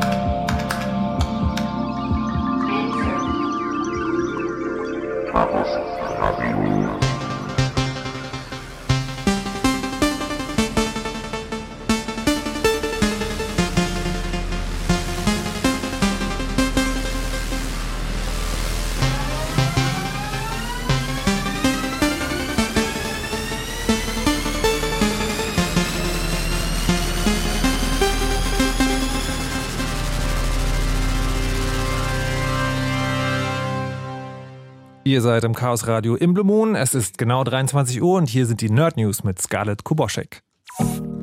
Bundesanwaltschaft will nicht in Geheimdienstaffäre ermitteln. Generalbundesanwalt Range wird nach Berichten der Süddeutschen Zeitung nicht wegen des Verdachts auf Spionage ermitteln. Der CCC und die Humanistische Union hatten Strafanzeige gestellt. Snowden selbst bestritt je von offizieller Stelle wegen Unterlagen kontaktiert worden zu sein. Die Opposition bezeichnete das Nichtermitteln als beispiellosen Akt der Rechtsbeugung iPhone als Geisel genommen. Unbekannte haben die Apple-IDs etlicher iPhone-Benutzer in Australien und Neuseeland übernommen. Über die eingebaute Find My iPhone-Funktion sperrten sie die iPhones der Besitzer und stellten eine Lösegeldforderung. Die Unbekannten drohen darin mit dem Löschen des iPhones, falls der Besitzer der Forderung nicht nachkommt. Apple gab in einer Stellungnahme bekannt, dass der Cloud-Dienst selbst nicht gehackt worden sei. BSI warnt vor gehackten FTP-Servern. Das Bundesamt für Sicherheit in der Informationstechnik hat bei der Analyse eines sogenannten Botnetzes 200.000 Passwörter zu FTP-Servern gefunden. Diese werden vermutlich verwendet, um auf den dazugehörigen Webservern Schadsoftware abzulegen. Die so infizierten Webseiten nutzen Sicherheitslücken von Browsern aus, um die Rechner nichtsahnender Nutzer zu infizieren. Die betroffenen Administratoren sollen nun von ihren Hosting-Providern informiert werden. Die Nerd News mit Scarlett Kubosek. Vielen Dank.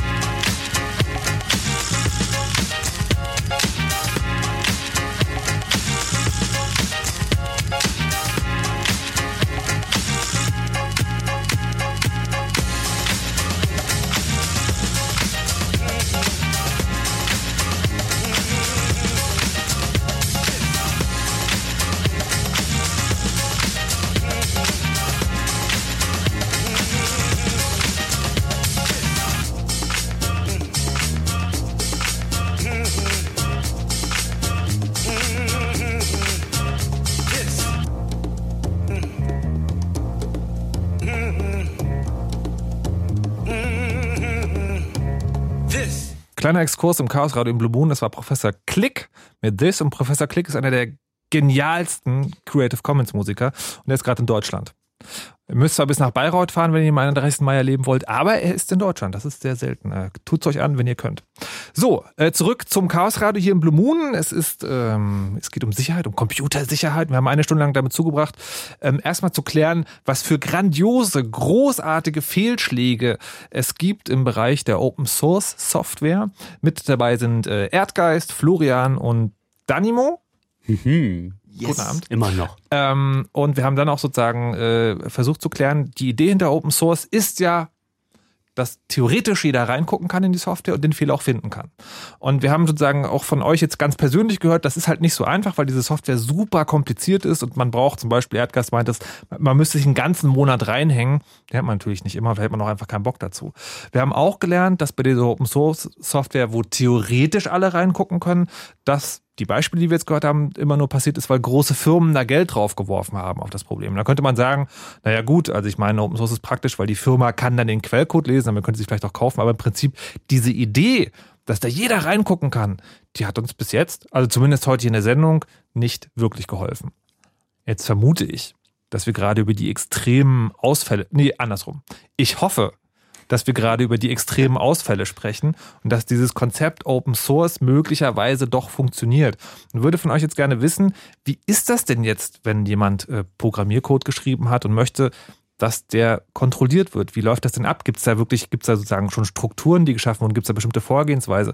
Wie kriegt man so jemand? Und ich würde, möchte an dieser Stelle auch aufrufen, ihr könnt gerne anrufen, wenn ihr selber eine von folgenden Dingen gemacht habt. Ihr seid Programmierer und habt meinen wirklich schlimmen Super-GAU erlebt mit eurer Software, seid auf die Nase gefallen, weil ihr eine schlimme Sicherheitslücke hattet.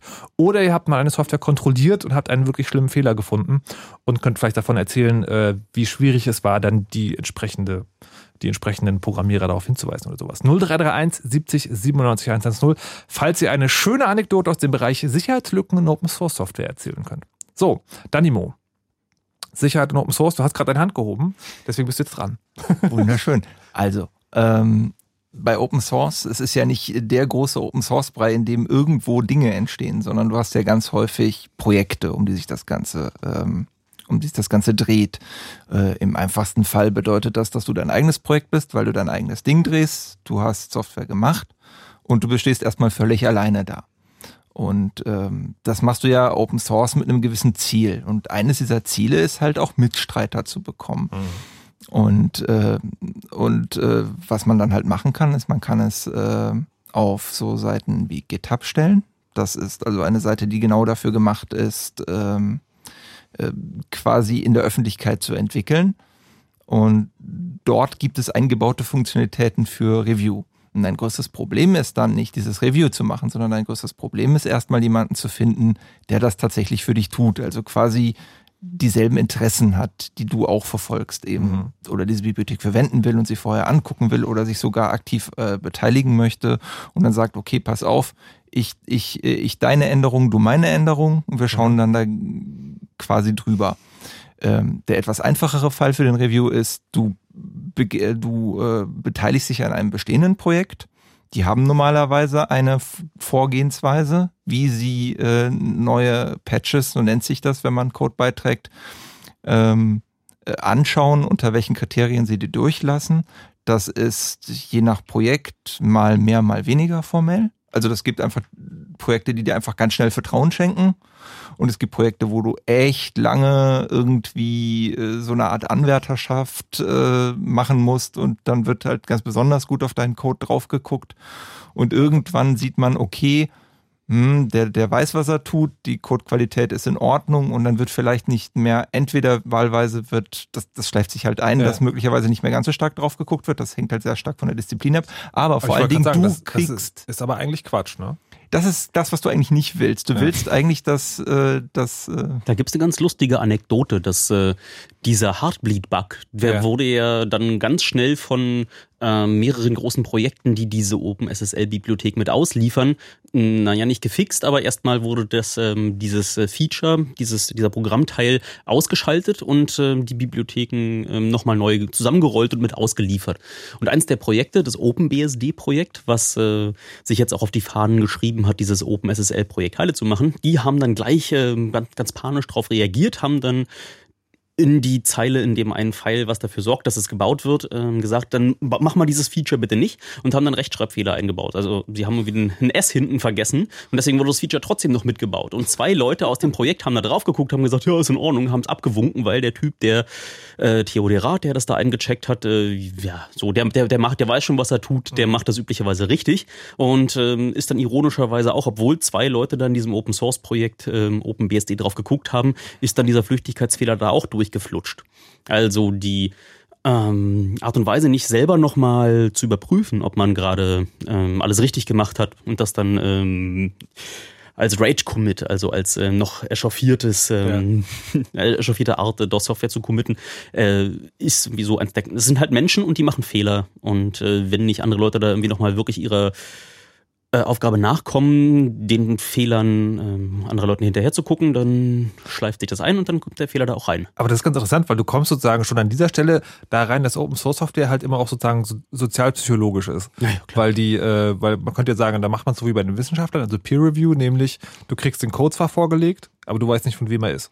Dann musst du ja richtig gucken. Das ist das eine, aber das andere ist, dass es äh, nur Menschen drauf gucken zu lassen, ist mir eigentlich auch zu wenig. In allen Projekten, die man heutzutage anfängt, würde ich sagen, dass automatisierte Code-Review, statische Code-Analyse, vielleicht noch ein sogenanntes Linting, also ein äh, Programm, was automatisch dafür sorgt, dass der Programmiercode immer gleich formatiert ist, dass mhm. irgendwie Leute, die irgendwie da ein Leerzeichen vor der Klammer, eins nach der Klammer machen, so, die irgendwie nur Einrückungen nehmen, dass äh, das alles so weit normalisiert wird, dass jeder ähm, ganz genau weiß, was ihn erwartet, wenn er dieses Stück Programmcode sich auf seinen Rechner runterlädt, dann sieht es halt immer so aus, dass er nicht erst noch die äh, Lieblingseinrückungsgewohnheiten des Programmierers dort lernen muss, sondern ja. gleich raufguckt und das sieht. Und, und da sind wir bei Go-to-Fail wieder, ne? Genau. Weil das war ja genau das Problem. Ja. Es wurden Konventionen angewandt, die, äh, die man halt so oder so machen kann. Da wurden sie halt so gemacht und dann haben ganz viele Leute das Problem möglicherweise deswegen übersehen, weil das dieses möglicherweise anders gewohnt sind. Und wir waren ja vorhin schon bei den Punkten, also weil du gerade sagst, man braucht auch diese automatische Code-Analyse, aber wir haben ja bei was bei GoToFail? Oder nee, was bei, Heartbleed? War bei Heartbleed sozusagen haben wir gelernt, da hat genau das nicht funktioniert. Also du brauchst schon einen Menschen. Auch klar. Okay. Bloß es, ähm, nee, ich könnte, es, ist ein, es ist ein mehrstufiges Modell und du musst erstmal schon so viel Anspruch an dich selber haben, dass du ähm, bei jedem Commit, also jedes Mal, wenn du neue Funktionalität in dein Projekt hinzugeben willst, dass du, bevor du es ähm, in die Öffentlichkeit entlässt, dass du es mindestens einmal bei dir testest, ob es überhaupt ähm, ein funktionierendes äh, Binary erzeugt. So, das passiert bei vielen Leuten nicht. Das ähm, gibt irgendwie inzwischen äh, haben sich Best Practices, also ähm, die, so, so ein paar Standards herausgebildet, wie man seine Software schreibt, dass man bestimmte Fehler vermeidet. Es gibt irgendwie so Test-Driven Development. Das heißt, du schreibst zuallererst äh, einigermaßen formal auf, wie du glaubst, dass sich dein Stück Software verhalten soll. Das sind meistens irgendwie so für kleinere Units, die dann, sagen wir mal, das soll eine Addition machen und dann schreibst du halt so Tests. Ich will gucken, dass wenn der was addiert, dass dann auch die Summe rauskommt und dann gebe ich irgendwie noch ein paar Werte rein, wo, ne, keine Ahnung, bei der Division zum Beispiel soll der einen Fehler zurückgeben, wenn man durch Null dividiert. Und ich schreibe zuerst meinen Test und schreibe danach die Funktion, die diesen Test erfüllen muss. So dass ich äh, immer sicher bin, dass wenn ich irgendwann mal später betrunken an dieser Funktion irgendwas mache, weil ich glaube, ich habe eine tolle Idee, wie die irgendwie tausendmal schneller ist und dann funktioniert der Test plötzlich nicht mehr, dann weiß ich, okay, da war vielleicht eine blöde Idee, dann, dann, dann, dann kumpel okay, ich okay, nicht. Aber also das geht schon wieder sehr weit und es geht auch sehr weit in die Automatisierung. Na, das ist irgendwie, das ist sehr sozial. Das ist ja irgendwie schon, dass man sich hinsetzt und äh, sagt, ich möchte nicht einfach nur, ich bin schon schlau genug, dass wenn ich meine Software so runterschreibe, dass die dann schon stimmt, sondern dass sie mindestens noch von halbautomatischen oder vollautomatischen Werkzeugen überprüft wird. Und, und zwingt dich zu zwei Dingen. Äh, zum einen zwingt es dich sehr kleinteilig zu programmieren, weil nämlich diese, dieses, diese Tests, die du schreibst, die kannst du ja nur, wenn, wenn du jetzt anfängst, irgendwie eine Riesenfunktion, die ganz viel kann und ganz viel soll, ja, und dann schreib mal dafür Tests. Da wirst du nämlich wahnsinnig. Ja, okay, also okay, du zwingst aber, dich aber wir sind, zu einem sauberen aber wir sind, Also was, was gerade, warum wir gerade, warum ich meine, warum wir abweichen, ist, wir sind jetzt beim Programmierer selber. Und es geht ja es geht um dieses Open Source Ding, ne? also sagen, also du hast den Code öffentlich hast und dann guckt jemand anders rein. Die, äh, also eine Sache, die mir jetzt gerade aufgefallen ist, was sie erzählt hat, ist, dass bei den funktionierenden Systemen sich zum Beispiel Leute absprechen, also du guckst meine Neuerung an, ich gucke deine Neuerung an. Dann wird also immer nur kontrolliert, was neu dazukommt. Und jetzt ist ja Software, wird ja irgendwie riesig lang, riesig komplex. Reicht das, wenn man immer nur diese einzelnen Codeschnipsel anguckt? Oder müsste man nicht einfach so, keine Ahnung, alle zwei Monate sagen, so jetzt noch einmal das ganze Ding? Ja, das gibt irgendwie so ein, noch ein inhärentes Problem. Das äh, üblicherweise ist ähm, Software, sagt man so pro 100.000 Zeilen irgendwie sowas wie 10 Fehler. Mhm. Und wenn man sich jetzt hinsetzt und irgendwo aus Projekten größere Mengen Code entsorgt, hat man nirgendwo, wo man seinen Namen ranschreiben kann. Also wenn man neue Features reinbaut, kann man ganz stolz oben ranschreiben, hat geschrieben. Und dann weiß jeder, der hat sich daran beteiligt. Wenn man irgendwie aus einem großen Projekt viel rausschneidet, dann steht da üblicherweise der Name nicht dran. Das heißt, man ist nicht besonders äh, der strahlende Held, der ein neues Feature, wo alle was äh, äh, dann auch sehen können, dass da jemand in der Software was getan hat. So denk irgendwie Fußstapfen im Zement. So hier, da, das war ich. Und ja. deswegen setzen sich Programmierer, die an so Open Source Projekten sich beteiligen, die brauchen eine Motivation, warum sie das tun. Es gibt, äh, klar, wenn du im Firmenumfeld arbeitest, dann winkt da jemand mit ähm, mehr oder weniger großen Mengen Geld und sagt, hier mach mal. Und der kann auch sagen, hier mach mal ein Code-Review, mach mal auditierbar mal die Software. Das heißt, schau nach, also, ob da Fehler drin sind. Das Problem bei diesem Open Source Ding ist also auch, dass, ähm, dass, dass den Code nochmal anzugucken zwar eigentlich sehr wichtig ist, aber eine der Sachen ist, die am wenigsten Spaß macht. Also die A anstrengend ist und B wenig Fame gibt das siehst du in Open Source Software ziemlich häufig, dass es da erst ganz langsam eine Entwicklung gibt, dass äh, so eine Kultur von, da haben Leute gerade vorgelebt, gelegt, haben das, was sie normalerweise für Geld machen, nämlich programmieren und Software schreiben, haben sie in die Öffentlichkeit entlassen, um ein tolles Tool zu schreiben, was jeder benutzen kann, und zwar für umsonst. Mhm. Und früher hast du das immer gesehen, dass man mit OpenOffice zum Beispiel nicht mit äh, MS Word mithalten konnte, weil in MS Word einfach viel Zeit und Energie von Leuten drin gesteckt hat, die üblicherweise nicht nur programmieren, sondern Leute, die große Worttrennungstabellen geschrieben haben, Leute, die äh, Vorlagen designt haben, die man im Büro brauchen kann, die Integrationen an, keine Ahnung, SAP-Systeme gebastelt haben,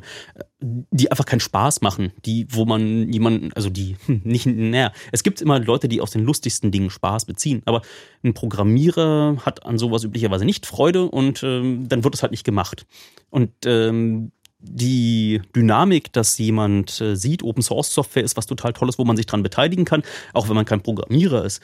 Nehme ich als Grafiker was ich auch immer gerne gesehen ist, dass Open Source Projekte nicht so schön aussehen, weil wie lange sich. Ich nenne es liebevoll Open Source Style, wenn es hässlich ist. genau. Dass also auch Gestalter, die natürlich ähm, dahergekommen sind und gesagt haben, ich kann ja eigentlich, ich, ich verdiene ja Geld damit, mhm. äh, warum soll ich jetzt so einem Open Source Projekt was schenken? Da braucht es auch eine Weile, bis jetzt viele Gestalter verstanden haben, dass es, äh, dass sie dort ähm, dem guten Beispiel der Programmierer dort mal folgen und Aber dann da gibt es halt auch noch Fame, ne? Da gibt natürlich gibt es irgendwie auch Open Source Programmierer wollen Fame. Ja. Ich will genau die Frage sagen. Also diese Reviews, also dieses nochmal angucken, da kannst du halt auch nicht deinen Namen dran schreiben und sagen so hier, ich habe das jetzt angeguckt. Na, ich habe es ja, ja selber erlebt. Ich habe ja ein, ein Stück Software geschrieben, mhm. heißt Open Tracker, wird benutzt bei The Pirate Bay in echt riesengroßem Stil.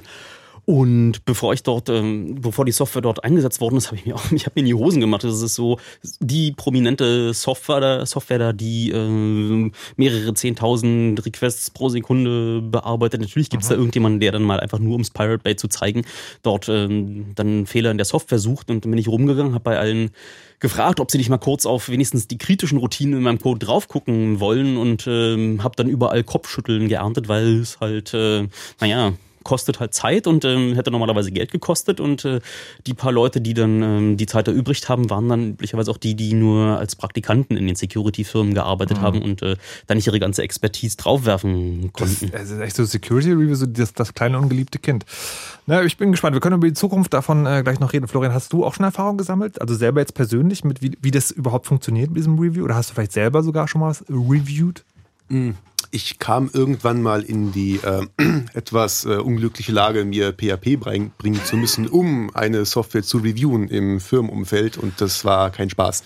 Ich, ich überlege gerade, wenn man jetzt sozusagen jemand, der nichts über Programmiersprachen weiß, erklären kann, was PHP ist. PHP hat ungefähr den Ruf von, mh, hm, stellt euch vor, Cindy aus Marzahn macht zusammen mit Heino einen Song und ihr solltet die theoretische Musikanalyse dafür schreiben.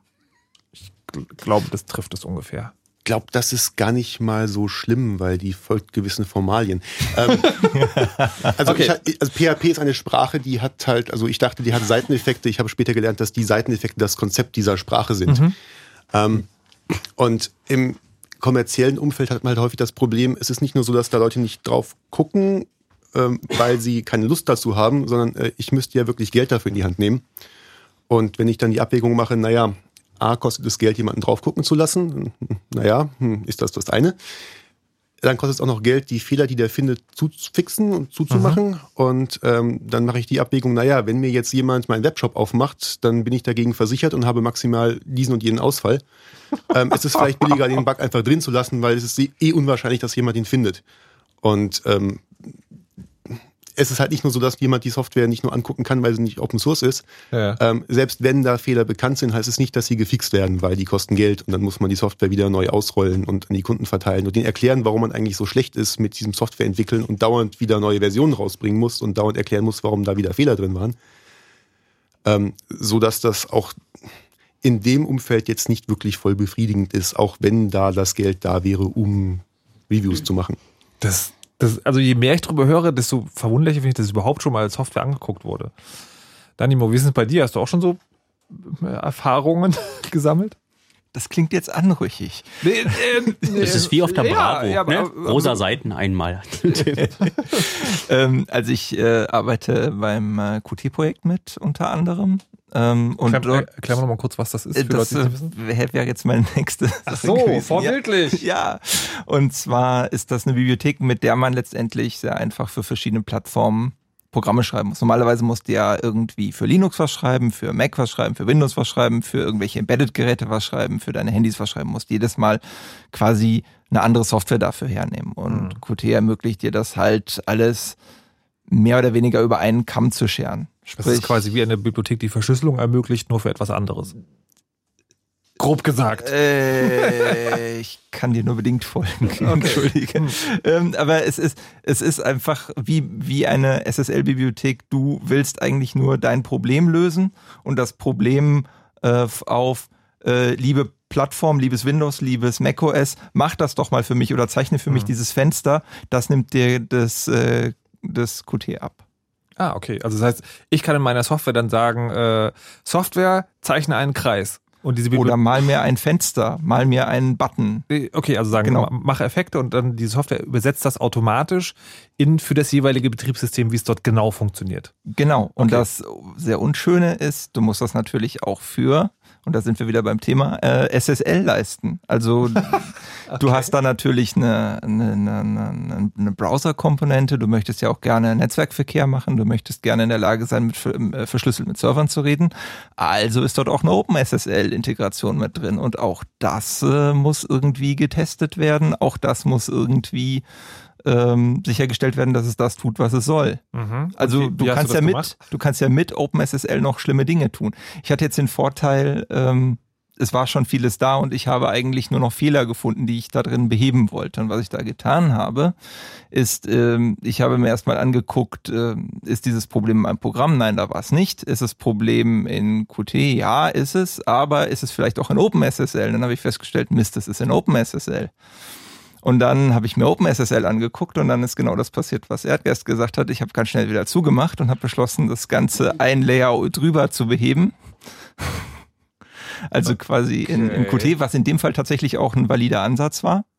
Naja, aber, aber das, das Problem ist, du siehst schon, man, man nee, versucht also es gar hast, nicht. Naja, aber du, genau, du hast, du hast halt einen Fehler gefunden, der ja alle betrifft. Genau. Du hast ihn für dich repariert Nein, also für, für das, für das Projekt, Projekt nachdem genau. ich festgestellt habe, dass jeder andere, was offensichtlich nur bei ganz wenigen der Fall war, aber jeder andere, der das gemacht hat, hat auch einen Workaround um das eigentliche Problem gemacht, um bloß nichts in OpenSSL Also wisst ihr, diese Sendung dauert jetzt anderthalb Stunden und ich bin jetzt an dem Punkt angekommen, wo ich mich wundere, warum das Internet noch nicht explodiert ist. Also ich meine, ist es ja quasi, ja, aber. Ist es doch. Okay, so wir haben jetzt tatsächlich einen Anrufer.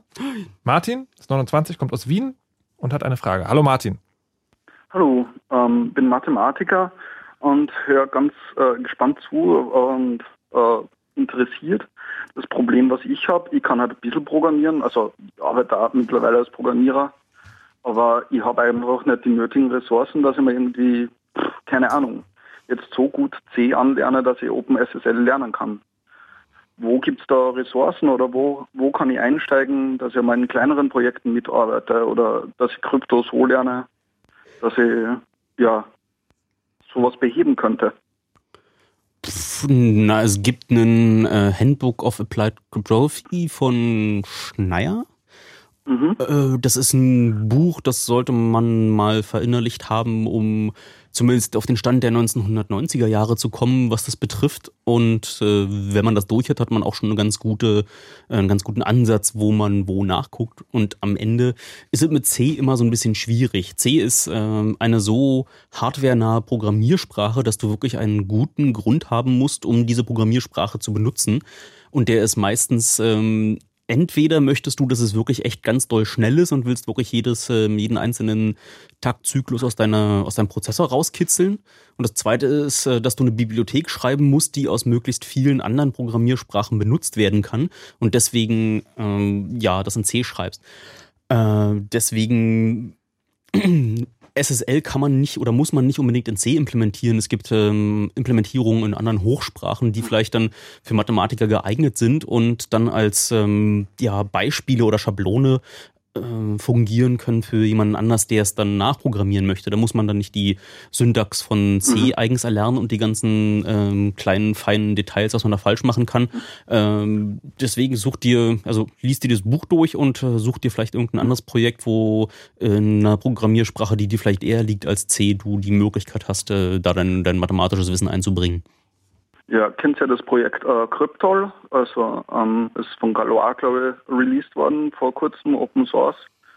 Ähm, das wäre Programmiersprache, die in Haskell implementiert ist, die eben eigens zum Lernen von Krypto da ist. Aber an dem Projekt hat halt die NSA mitgearbeitet, was halt auch nicht recht vertrauenerweckend wirkt, obwohl es Open Source ist. Naja, also eine, eine gute Annahme, also ein guter Anlass, um das mal so richtig zu auditieren, oder? Ja, das Problem ist, dass Haskell ist auch schon wieder so eine Programmiersprache, die eigentlich eher für Mathematik Mathematiker geschrieben worden ist. Äh, ist doch perfekt ist, für Martin. Na, ja, es hat so eine Unisprache, aber die ist, die, die übersetzt, also, sich, warte, übersetzt von, sich sehr schwer für den Normalprogrammierer. Okay, äh, liebe Leute, ich, ich, glaube, wir driften jetzt in eine Richtung ab, die möglicherweise zu fachspezifisch ist ähm, und vielleicht für Martin spannend ist. Martin, folgendes. Es gibt eine E-Mail-Adresse zu dieser Sendung, die heißt chaosradio.ccc.de. Vielleicht einfach dahin schicken und dann kann man sich vielleicht sozusagen weiterführend auseinandersetzen, weil ich glaube, wenn wir jetzt irgendwie ausführlich über die Vor- und Nachteile von C, Haskell und was es da noch so alles gibt, sprechen, verlieren wir die Hörer, die möglicherweise nur Grund, so die Grundlagen verstehen wollen. Ja, das andere, was ich noch irgendwie sagen wollte, ähm, wie wird es eigentlich ausschauen, wann solche Projekte wie OpenSSL oder andere kritische Projekte auf Unis auditiert werden? Meine, da sitzen genügend Professoren, die irgendwie na, intelligent sind und in Pro-Seminaren sitzen genügend Studenten, die irgendwie Arbeitsleistung zur Verfügung ja, ja, das stellen für passiert wenig schon. Geld. Florian äh, explodiert gerade. Was ist los, Florian? Also dieses, ich, ich komme ja nun mal von einer Universität und ähm, nur weil da viele Leute rumlaufen, die da irgendwie in der, in der Lehre aktiv sind und die da Dinge lernen sollen, ähm, wir haben halt das Problem, auf der einen Seite sind die Kryptologen, die das Krypto verstehen, auf der anderen Seite sind dann Programmierer und die müssen wir zusammenbringen und die sprechen unterschiedliche Sprachen. Und auch wenn wir jetzt da ganz viele Studenten dran setzen, heißt das ja nicht, dass die die Expertise haben, um dann da die Schwachstellen zu finden. Ähm, Deswegen bin ich mir jetzt nicht sicher, ob das so der Weisheit letzter Schluss na, ist. Na doch, also es, ne? ja, du musst jetzt nicht von also, deutschen Universitäten warte, ausgehen. Was, was ich gerade feststelle ist ja, es gibt total viele interessante Ansätze, wie man das machen könnte und es gibt immer einen guten Grund, warum es genau so nicht funktionieren Nein, kann. Nee, ja, das wollte ich gerade nicht sagen. Es gibt, nee, nee, du nicht, ich, ich werde dir nicht müde, müde, wie dieses äh, Polar SSL zu erwähnen. Das ist äh, Open Source, das ist unter der GPL-Lizenz, wenn du es äh, Halt! Du willst einen Vorschlag machen, wie man es richtig machen könnte? Nein, ja? das haben Leute schon richtig gemacht. Oh, Erdgeist, das ist doch hier das Radio. Wenn ich jetzt sage, du möchtest einen Vorschlag machen, wie man das richtig machen könnte, sagst du ja. Äh, was? Dann du sagst ja. Nein, ich sag nicht immer ja, wenn du oh, ja sagst. Oh Gott. Okay, das, wir klären das intern und dann geht's nach den Nachrichten weiter. Bis gleich. Was wären die neuen Deutschpoeten ohne neue Deutschpoetin? Das wär doch scheiße! Genau. Und darum kommen auch Larry Miss Platinum. Wir sind irgendwo zwischen Erde und Raumschiff. Fritz, die neuen Deutschpoeten. Am Freitag, den 5. September mit Max Herre und einen Tag später mit Materia. Oh mein Gott, dieser Himmel. Wie komm ich da bloß rein? Mit Thes Ullmann, Sido und Gloria. Und jetzt auch mit Larry und Miss Platinum. Und das sind immer noch nicht alle. Die neuen Deutschpoeten. Freitag 5. und Samstag 6. September. Live im IFA Sommergarten der Messe Berlin. Solange es noch Karten gibt, gibt's Karten überall, wo es Karten gibt. Im Kombi-Ticket für beide Tage oder einzeln für Freitag oder Samstag. Die neuen Deutschpoeten. Das Fritz Open Air Festival. Fritz. Und das hört man. Um kurz nach halb zwölf Fritz. Nachrichten. Mit Scarlett Kubosek. Die französische Regierung korrigiert ihre Politik. Der Grund ist der Sieg der rechtsextremen Front National bei der Europawahl. Jetzt wird das geplante Ausländerwahlrecht auf Kommunalebene doch nicht eingeführt. Präsident Hollande hatte eine entsprechende Gesetzesänderung im letzten Wahlkampf versprochen. Doch dafür fehle jetzt der Rückhalt in der Politik, hieß es aus Paris. Bei der Eurowahl wurde die rechtsextreme Partei stärkste Kraft in Frankreich. Hollandes Sozialisten mussten eine Schlappe hinnehmen. Der Bürgerkrieg hat die syrische Wirtschaft völlig ruiniert. Die Bevölkerung sei verarmt, das steht in einem Bericht der UNO. Die Arbeitslosigkeit ist demnach seit dem Jahr 2011 von 10 auf 54 Prozent hochgeschossen. Weniger als die Hälfte der Kinder in Syrien geht noch zur Schule. Beobachter schätzen, dass bis April 2014 mindestens 150.000 Menschen getötet wurden. Die Europäische Union hat ihre Sanktionen gegen syrische Firmen und Vertraute von Machthaber Assad heute um ein Jahr verlängert. In der Ostukraine ist weiter gekämpft worden. Die Übergangsregierung in Kiew sagt, dass Bewaffnete in der Region Lugansk versucht haben, eine Kaserne zu stürmen. In der Stadt Donetsk sollen Milizen gegen Plünderer vorgegangen sein. Eine Bestätigung von Unabhängigen gibt es nicht. In der Nähe von Slawiansk haben prorussische Separatisten einen Hubschrauber abgeschossen. Dabei sind zwölf Soldaten der Übergangsregierung getötet worden, darunter auch ein General. YouTube muss in der Türkei wieder für alle Internetnutzer erreichbar sein. Die Sperrung der Videoplattform sei nicht rechtens, das hat das türkische Verfassungsgericht angeordnet. Die Sperre verletze das Recht auf freie Meinungsäußerung. Es ist die zweite Niederlage für Ministerpräsident Erdogan vor dem Verfassungsgericht. Dieses hatte bereits Anfang April entschieden, dass die Blockade von Twitter aufgehoben werden muss. Die Regierung hatte Twitter und YouTube Ende März sperren lassen, weil dort Korruptionsvorwürfe gegen Erdogan und sein Umfeld aufgetaucht waren. Das Wetter. Mit den aktuellen Temperaturen, da haben wir in Berlin-Pankow 6 und in Wannsee 7 Grad, Prenzlau 6, Brandenburg an der Havel 7 und Ziesa und Forst 8 Grad. Der Himmel klart in der Nacht auf und die Temperaturen gehen runter auf 8 bis 5 Grad minimal. Morgen scheint dann auch mal die Sonne, im Tagesverlauf bilden sich Quellwolken und aus denen kann es dann auch regnen, in Oder-Nähe auch gewittern. Dazu maximal 21 Grad. Verkehr. Mit zwei Meldungen aus Brandenburg. Die erste von der A2 Berlin Richtung Magdeburg. Zwischen Dreieck Werder und Lenin, da steht ein kaputter Laster auf der rechten Spur. Und A10 westlicher Berliner Ring Richtung Dreieck Werder. Der Anschluss Lees ist wegen Bauarbeiten noch bis morgen Abend gesperrt. Wo auch immer ihr seid, gute Fahrt. Fritz ist eine Produktion des RBB. Und wenn ihr Fritz als App auf eurem Handy wollt, dann holt euch jetzt die Fritz-App. Kostenlos. Jetzt in eurem Google Play und App Store. Die Fritz-App. Fritz.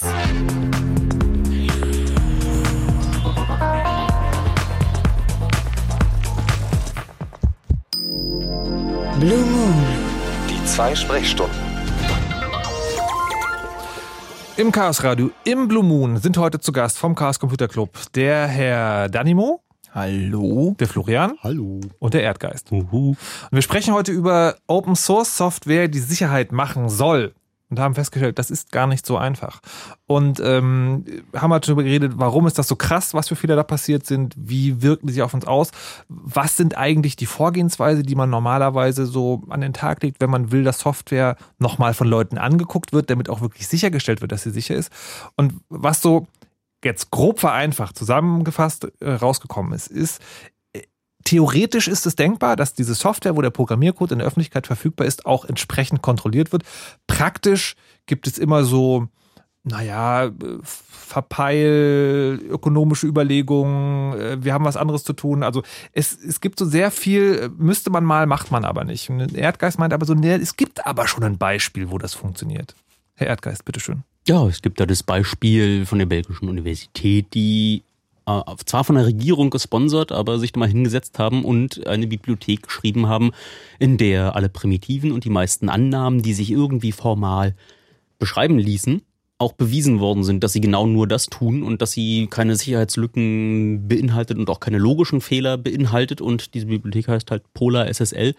Und das einzige Problem daran ist, dass sie mit äh, GPL mit einer Lizenz daherkommt, die nicht für jeden Anwendungsfall ähm, geeignet ist. Mhm. Es gibt ähm, andere Projekte, äh, Freunde von mir schreiben in OCaml gerade eine OCaml TLS-Implementierung, äh, die auch ähm, erstens sehr klein ist ähm, im äh, Zeilen auf, äh, von, von Code und die sich ähm, auch sehr stark am Standard anlehnen. Und die sind jetzt just gerade dabei und das Problem ist, dass der Standard, naja, er ist nicht wirklich in sich widersprüchlich, aber er lässt einfach, der Standard ist einfach eine Beschreibung des Status quo zu irgendeiner Zeit und ähm, sehr, äh, ja, sehr durchlässig und erlaubt ziemlich viel. Das heißt, eine Bibliothek, die genau dieses äh, SSL oder TLS implementieren möchte, was in OpenSSL auch implementiert war, hat jetzt viele Schwierigkeiten, sich standardkonform zu verhalten, sodass es auch mit wirklich jedem Windows 95 Internet Explorer 4 noch äh, reden kann und dort sichere Webseiten ausliefern kann ja. und trotzdem äh, die schlimmsten Fehler vermeidet. Das heißt, ähm, dort abzuwägen. Auf der einen Seite der ganze Gehirnschmalz, was die Ingenieure schon in das äh, Formulieren des Standards gesteckt haben.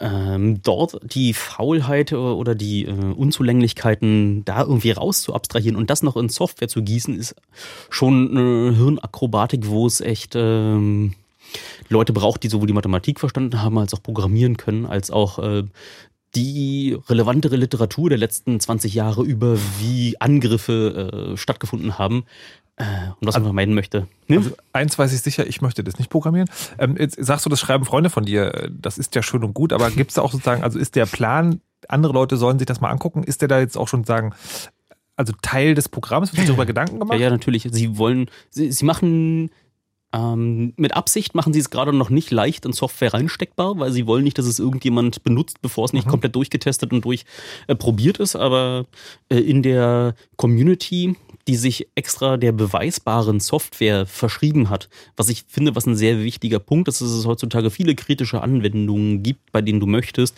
dass du vorher ein ganz spezifisches äh, äh, herunterformulierbares ähm, Problemfeld, was du irgendwie lösen möchtest, hast und Software, die genau deine formale Beschreibung des Problems auch implementiert.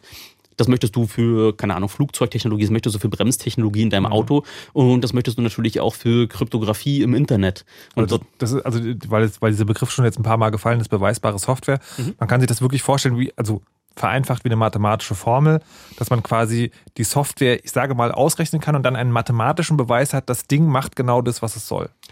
Genau. Okay. Also es gibt äh, in der Informatik gibt es so einen Satz, äh, dass ähm, man das eigentlich nicht kann. Irgendwie im, Vor im Vorfeld sagen, was Software tut. Ja. Das ist das Halteproblem. Ja. Weil wenn du es könntest, dann hättest du ja noch mächtigere Software geschrieben und äh, würdest dann in der, genau in der Logikwolke explodieren. Ja. Aber es gibt für die meisten Anwendungsfälle gibt es ähm, schon die Möglichkeit, indem du einfach die Abwesenheit von bestimmten Dingen versuchst zu beweisen. Mhm. Ähm, das, das, geht schon gut genug und ähm, diese Software existiert auch und diese Software äh, wird in der Community, die sich darum kümmert, genau solche beweisbare Software zu schreiben, auch gerade äh, sehr gutiert, weil es gerade mal äh, wird diese Software überprüft?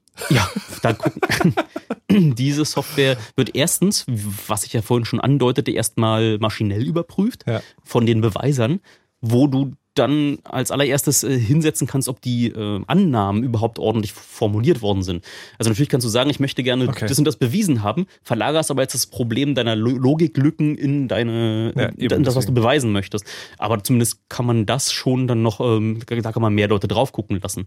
Okay, also die, also die Forderung wäre sozusagen, ähm, wir brauchen staatliche Finanzierung und mehr Beweisbarkeit in Software oder? Oder Wie- wie- also wie- ganz wie- dünnes Eis auf Nee, das ja, mich das Wege, aber ja, ja, ja, natürlich. Also staatliche Stellen, ich weiß nicht, ob es unbedingt staatliche Stellen sein müssen, aber ich finde, dass der Staat gerade eigentlich dieser ureigensten Aufgabe nachkommen muss. Also sie sorgen auch dafür, dass auf Autobahnen nichts rumfährt, was äh, äh, ins nächste Stauende rast und äh, Mhm. viele Opfer macht. Und inzwischen sind die wirtschaftlichen Schäden, die entstehen können, wenn in großen Kryptobibliotheken Dinge platzen, sind einfach schon so Soli-Zuschlag für Code Review. ja, und es ist vor allem nicht so teuer, wie jetzt äh, mal bundesweit einen TÜV aufzuziehen, ist wie um diverse Größenordnungen teurer als äh, Ja. dort mal, naja, es braucht da gutes Projektmanagement und es gibt Leute, muss Leute geben, die mit so einer Rasselbande von verrückten Nerds irgendwie klarkommen, die die managen können, die dann auch äh, Erwartungsmanagement äh, hinbekommen. Und so eine von den Ideen ist einfach äh, kleinere Mengen Geldes immer in wohldosierten Häppchen rauszugeben und das dann oft machen zu lassen. Also man, man sagt einfach von den 100 Projekten gehe ich mal davon aus, dass 90 Prozent irgendwie eh nichts werden, aber von den 10 Prozent finden wir dann raus, dass das funktioniert hat. Aber pumpen da nicht so viel Geld hin, dass es sich jetzt für Siemens oder T-Systems lohnt, ihre ähm, Abteilungen, die darauf Ah, okay, äh, trainiert sind, äh, große Mengen Fördergeld abzugreifen, was ja immer, immer das Problem ist. Wenn du Okay, okay auch- aber das, sind, ne, das Ja, führt, aber- führt wir weit. Also sagen, dass man, ne- dass man, dass man eine Art und Weise findet, wie die öffentliche Hand äh, gerade sozusagen auch, ich sag mal, Freelance Open Source Programmierer fördert und sagen nicht nur große Firmen. Ähm, wie ist denn bei den anderen? Habt ihr, habt ihr Ideen oder Wünsche an, an Open Source, wie Open Source und die Community selber das besser machen könnte in Zukunft? Schweigen. Danimo? Ähm, Im Prinzip wäre es halt wichtig, sicherzustellen, dass, also es ist einfach zwingend notwendig, alles das, was sicherheitskritisch ist oder was jetzt wie im Falle von Bibliotheken, die quasi indirekt sowas wie OpenSSL verwenden, dass die einfach sehr gute Tests mitbringen ne? und äh, auch in regelmäßigen Abständen auditiert werden. Das bedeutet also, ähm, wenn ich mir jetzt äh, so ein Audit besorge, das ist kein, dann, dann weiß ich, dass der Stand sicher ist. Ja. Wenn, wenn morgen jemand einen Commit reinkippt, dann kann das gut sein, dass der schon wieder alles kaputt macht. Das bedeutet, sowas muss in regelmäßigen Abständen passieren und möglichst auch von Leuten, die quasi eine andere Brille äh, anhaben. Also Die nicht selber tief im Projekt drinstecken. Genau. Okay. Wie, wie motiviert man solche Leute? Naja, auch wenn Florian mich dafür schlagen wird, ich finde diese Idee, ich finde diese Idee ähm, letztendlich ähm, Unis damit zu beauftragen gar nicht so schlecht. Und das passiert auch schon. Also ich kenne das, ich hatte bei einem anderen Open Source Projekt tatsächlich Leute von, ich glaube es war von der Ruhr-Uni Bochum, die sind da sehr umtriebig. Und die haben tatsächlich als Hausaufgabe bekommen, nehmt euch mal ein beliebiges Open Source Projekt, weil da geht's halt am einfachsten und haut da mal drauf rum und äh, schaut mal, was er findet. Und die haben uns das tatsächlich gemeldet. Also ich hau dich da jetzt nicht für, im Gegenteil. ähm, Man kann mit dem Schein das finde wenig ich super. Das finde ich super. Ähm, da kann man auch noch Bug Bounty machen und den Leuten auch noch Geld dafür geben, wenn sie was finden. ähm, das, das, das Problem daran ist halt nur, weil ich da mal jemanden draufsetze und so Studenten sich das angucken lasse, heißt das nicht, dass es sicher ist. Nein, natürlich Ähm, nicht. Aber, Aber, es ist natürlich besser als nichts. Ähm, viel besser als nichts. Genau, du musst das halt einfach ökonomisch betrachten, auch wenn es scheiße ist. Und äh, du musst erstmal was Besseres finden. Und klar, so eine staatliche äh, Finanzierung wäre zum Beispiel eine Möglichkeit. Aber ähm, das, das ist ja auch selbstverstärkend. Wenn du Leute hast, die sich an sowas probieren, dann kommen da möglicherweise auch mehr Leute hinten bei raus, die von sowas, die in sowas wie Code Review kompetent sind. Bra braucht nur zwei Sachen. Das eine ist, dass natürlich die Projekte, die da irgendwie plötzlich Bug-Reports kriegen von Leuten, ähm, die A ernst nehmen und äh, denen auch durchaus freundlich gesonnen gegenüber reagieren und nicht sagen, ah, das haben sich schon Profis angeguckt, du hast doch keine Ahnung. Ähm, Oh nein, nein, nein, das ist ja nicht nur, das ist ja nicht nur das. Im OpenSSL-Fall war es ja so gewesen, dass da im Vorfeld schon Leute kamen und bestimmte Dinge gefixt haben, die sich im Nachhinein immer noch als Fehler herausgestellt haben, aber OpenSSL selber, weil sie zertifiziert waren, diese FIPS-Zertifizierung, die wir vorhin angesprochen haben, ist ja von der US-amerikanischen Regierung einmal rausgegeben, da dieser Softwarestand, der ist sicher und den kann man einsetzen für Regierungsprojekte. Und dann hat das OpenSSL-Projekt sich am Ende aktiv dagegen gesträubt, bestimmte Fehler zu heile zu machen, weil sie dadurch ihre Zertifizierung verloren hätten. Haben also plötzlich diametral andere Interessen als ihre Benutzer. Und das ist äh, ein großes Problem, was du auch in Firmen hast, dass die auch ihre Software nicht updaten können, weil sie sonst ihre für den, keine Ahnung, im Radio betriebenen, hast du nicht neulich irgendwie auch noch ein Windows 95 irgendwo benutzt? Nein, nein, nein, nein, nein, nein, nein. Das, es äh, war ein XP. dass äh, man dort seine Server nicht updaten kann, weil man sonst die ähm, Zertifizierung verliert, wo sich da mal vor 20 Jahren eine Firma angeguckt hat, dass der Stand schon in Ordnung ist. Und wenn man dann die neue Version einspielt, weil da irgendwie 100 Sicherheitslücken behoben sind, das geht einfach nicht, weil du dann neu zertifizieren musst und das kostet Geld. Und zwar meist viel Geld, weil du dann wieder eine Firma kommen lassen musst, die sich mit sowas auskennt und dir dann wieder so einen eigentlich wertlosen Stempel ins Heft drückt. Dass das Also, so- äh, ich, halte, ich halte fest, wertloser Stempel ist teurer als äh, tatsächliche Codeüberprüfung. Florian, du wolltest noch was sagen? Also, wir waren ja eben noch bei den Wünschen äh, an Ja. die Open Source Community oder so. Ähm, also ich fände es halt total super, wenn, wenn Leute sich Code angucken, dass ähm, das, was sie dann da eventuell finden oder was sie meinen gefunden zu haben, sich dann auch Leute wirklich ernsthaft angucken. Ähm, natürlich ist es schwierig als Entwickler, wenn da dauernd jemand kommt und sagt, du, äh, du hast da Blödsinn gebaut, das geht so nicht, das ist kaputt. Ähm, da muss man dann ruhig bleiben und tief durchatmen und vielleicht auch jemandem erklären, dass das vielleicht doch nicht kaputt ist. Und wenn er am nächsten Tag wiederkommt, ihm erklären, dass das immer noch nicht kaputt ist. Und wenn er wieder was gefunden hat, sich das immer noch ernsthaft angucken und Mhm. zugeben können, dass das wirklich vielleicht jetzt kaputt war. Und äh, was ich halt erlebt habe, du gehst irgendwo hin und sagst, das da ist potenziell ganz gefährlich, was ihr macht, und dann wird abgewiegelt, nein, nein, das, äh, also das, das wird nicht automatisch ausgeführt und das lassen wir jetzt, nein, das ist, das ist sicher. Und dann muss man halt argumentieren und muss zusätzlich zum Finden der Fehler auch noch argumentieren, dass das wirklich ein Fehler ist und warum das einer ist. Und das sorgt dann natürlich auch unter Umständen dafür, dass Dinge nicht so schnell behoben werden, wie man sich das vielleicht wünschen würde. Und auf der anderen Seite ähm, kann man natürlich auch viel machen, wenn man selber einen Bug gefunden hat. Tut man sich gerade bei Open Source Projekten, wo man jetzt davon ausgehen kann, dass da nicht Leute sitzen, die sofort mit jedem äh, auch durchaus etwas äh, diffizileren Bug äh, was anfangen können, äh, dass man ihnen quasi eine Erklärung dazu liefert, nicht nur was kaputt ist, sondern möglicherweise auch, wie man es besser machen kann. Äh, Es gibt durchaus Projekte, die da äh, mit Sicherheit dankbar für sind, weil sie, weil sie eben möglicherweise nur aus ein, zwei Leuten bestehen oder weil es eben Studenten im ersten Semester sind, die gesagt haben, wir machen das mal. Das ist jetzt nicht unbedingt bei, äh, äh, ich sag mal, sicherheitsrelevanten Projekten so, aber es gibt durchaus genügend Projekte, auch an denen man sich mal versuchen kann. Und gerade diese Projekte, wenn man halt mal üben will, dann sind die natürlich auch dankbare Ziele, weil man da möglicherweise auch mehr findet. Also im Sinne von üben. So Fahrschule. Genau, üben. Also man kann wunderbar damit Erfahrungen sammeln, auch Code zu verstehen und auch zu sehen, wie Softwareprojekte eigentlich funktionieren, indem man einfach mal da reinguckt und versucht, das zu verstehen. ja, das habe ich einmal versucht, das ist gescheitert. Und am Ende gibt es immer noch die Möglichkeit, wenn sich ähm, die Programmierer eines Projekts äh, echt anstellen und die Bugs nicht fixen, die ihnen gemeldet werden, dann gibt es immer noch die Möglichkeit, einen sogenannten Fork zu veranstalten. Das heißt, äh, man schnappt sich den Programmcode, wenn er unter einer offenen Lizenz ist und sagt, okay, ich übernehme den jetzt mal ab hier, eure Copyrights bleiben alle drinne und ich äh, mache da mal eine neue Version, vielleicht unter neuem Namen, äh, gebe euch die Credits für das, was ihr geschrieben habt, aber mache ab jetzt mal alles richtig und wir fix alle Bugs, die ich gefunden habe, baue noch die Features ein, die ich denke, die rein müssen, baue alle Features aus, die ich denke, dass die unsicher sind und da nicht reingehören. Und das ist ja jetzt genau Hast du was da mit etwa ein Beispiel dafür? ja, da habe ich auch ein Beispiel dafür. Hat sich ja just als Heartbleed ähm, äh, auf, die, auf die Welt geschlagen ist, hat sich ja das OpenBSD-Team hingesetzt und dann gesagt, da sind in dem Meldesystem für Bugs äh, von OpenSSL sind zuweilen vier Jahre alte sehr schlimme Fehler, die nicht behoben worden sind, aus den Gründen, die wir vorhin angeführt haben.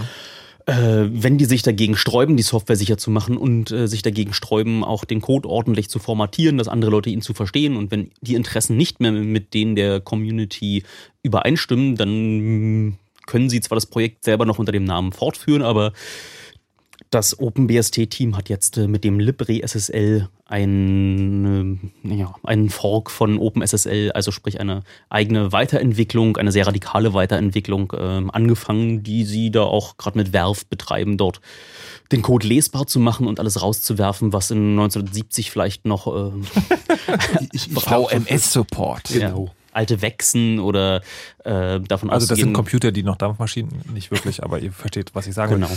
Ähm, also ich habe jetzt in den, also die die zwei Stunden, das war eines der komplizierteren Chaos-Radios, das gebe ich zu. Ähm, was, was ich sagen aber als Ergebnis vor allen Dingen mitnehme, ist, dass dieses ganze Code-Review-Ding und Open-Source-Ding auch zu einem viel größeren Teil eine soziale Komponente hat, als man es vielleicht annehmen will. Es ist halt eben nicht nur Programmiercode schreiben und dann funktioniert es irgendwie, sondern ne, man braucht eine Motivation. Wenn man den Fehler gefunden hat, muss der auch angenommen werden. Man muss besser noch eine Erklärung zuschreiben, dann kriegt man vielleicht nicht mal ein Dankeschön und so weiter und so fort. Das scheint mir alles sehr diffizil und ich bin froh, dass ich das nicht selber machen muss. Ich bin froh, dass andere Leute das machen. Warte, ist das nicht genau das Problem? Hm. Also, falls ihr programmieren wollt, äh, dann versucht das doch mal. Falls ihr selber Code-Reviews macht, äh, sagt mir Bescheid, wenn ihr mich trefft. Ich gebe euch gerne ein Bier aus, denn Dankbarkeit gebührt tatsächlich allen, die das machen. Das habe ich heute auf jeden Fall gelernt. Ähm, so, zum Schluss der Sendung kommen wir nochmal zu dem Thema zurück, mit dem wir angefangen haben. Ganz kurz, der Christoph hat nämlich noch angerufen. Hallo Christoph. Ja, guten, guten Abend. Abend. Du hattest auch noch eine Frage.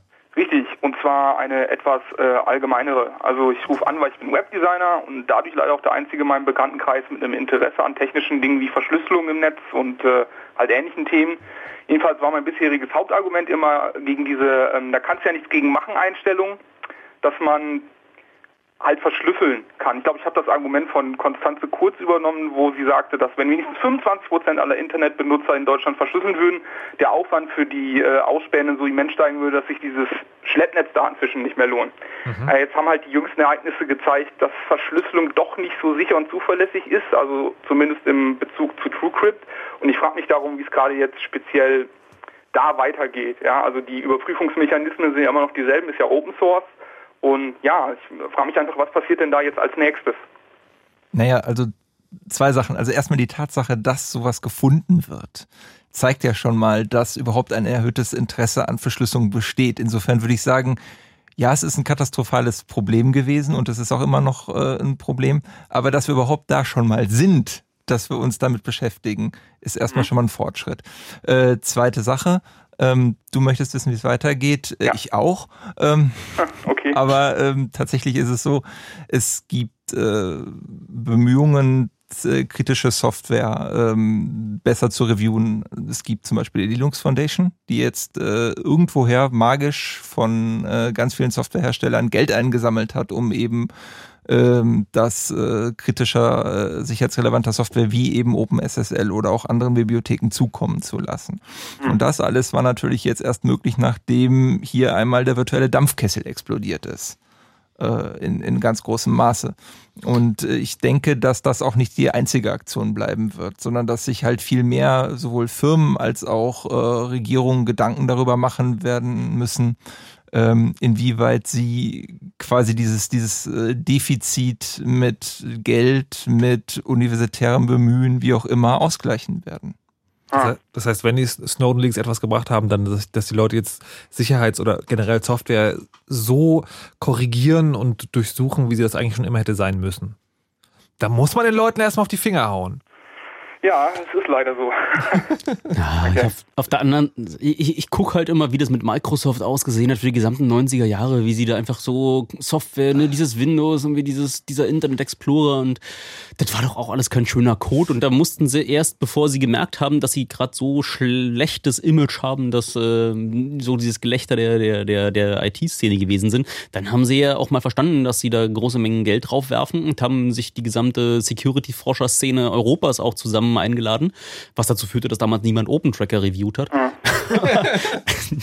aber ja, aber auch, auch bei Microsoft musste es ja erstmal irgendwie so ein großes, äh, böses äh, Ohrfeigen-Konzert ähm, geben, bevor die verstanden haben, dass es wichtig ist, dass ihre Software ihnen nicht links und rechts explodiert. Und, ja, also ich glaube ich glaube tatsächlich zu sagen, das ist aber was, das kann man der Open Source Community, ich, diese Verallgemeinerungen passen immer nie, aber ich mache es jetzt trotzdem mal, kann man ja wirklich sagen, sozusagen, also dieser, dieser Glaube an das Magische, jeder kann in meinen Code gucken, deswegen wird das auch schon jemand tun, das muss man den Leuten anscheinend wirklich austreiben. Also das kann man sich schon mal merken für die Zukunft. Na, oder schmackhafter machen, da wirklich reinzugucken.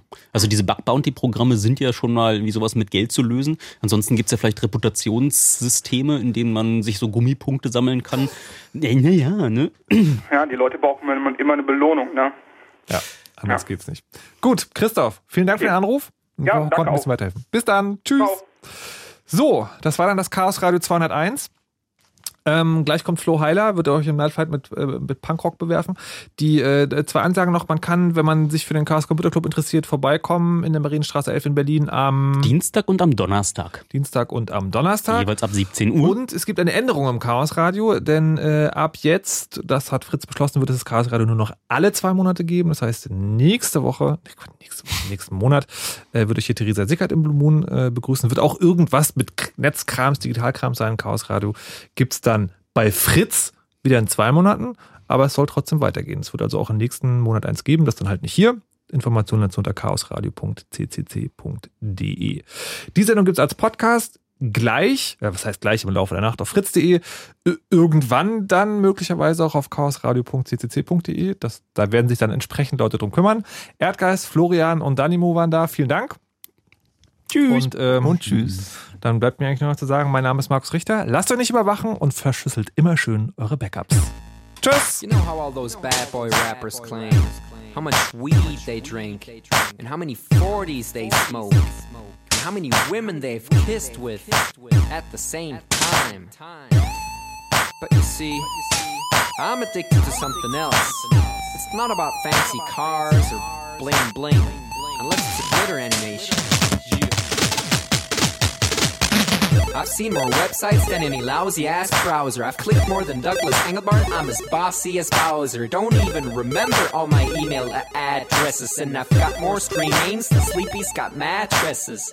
I need the internet like Whitney Houston needs crack. If you feel the same way, let me see a delicious this track.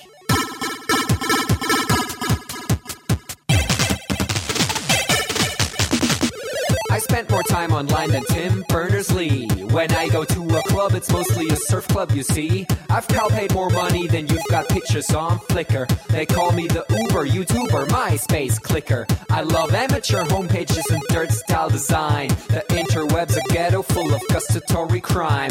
Cross your fingers, make your hand look like a W and holla website.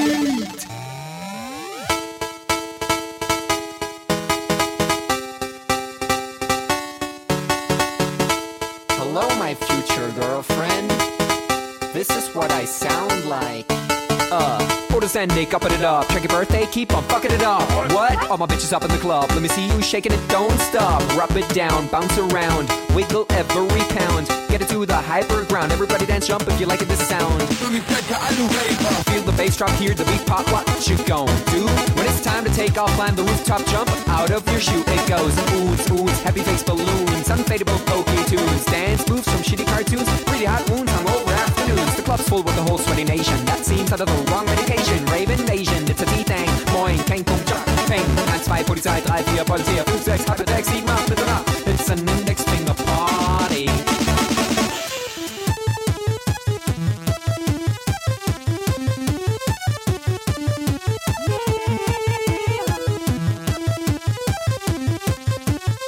Yeah. Users website. Even your losers holla website.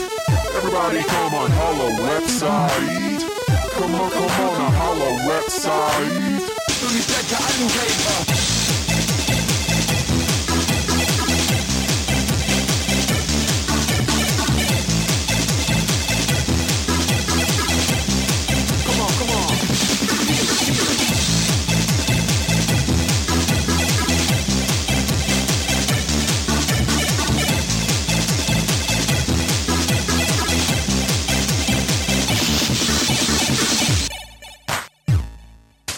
Forget I'm in your extended network. Biatch. Export 2000. Blah.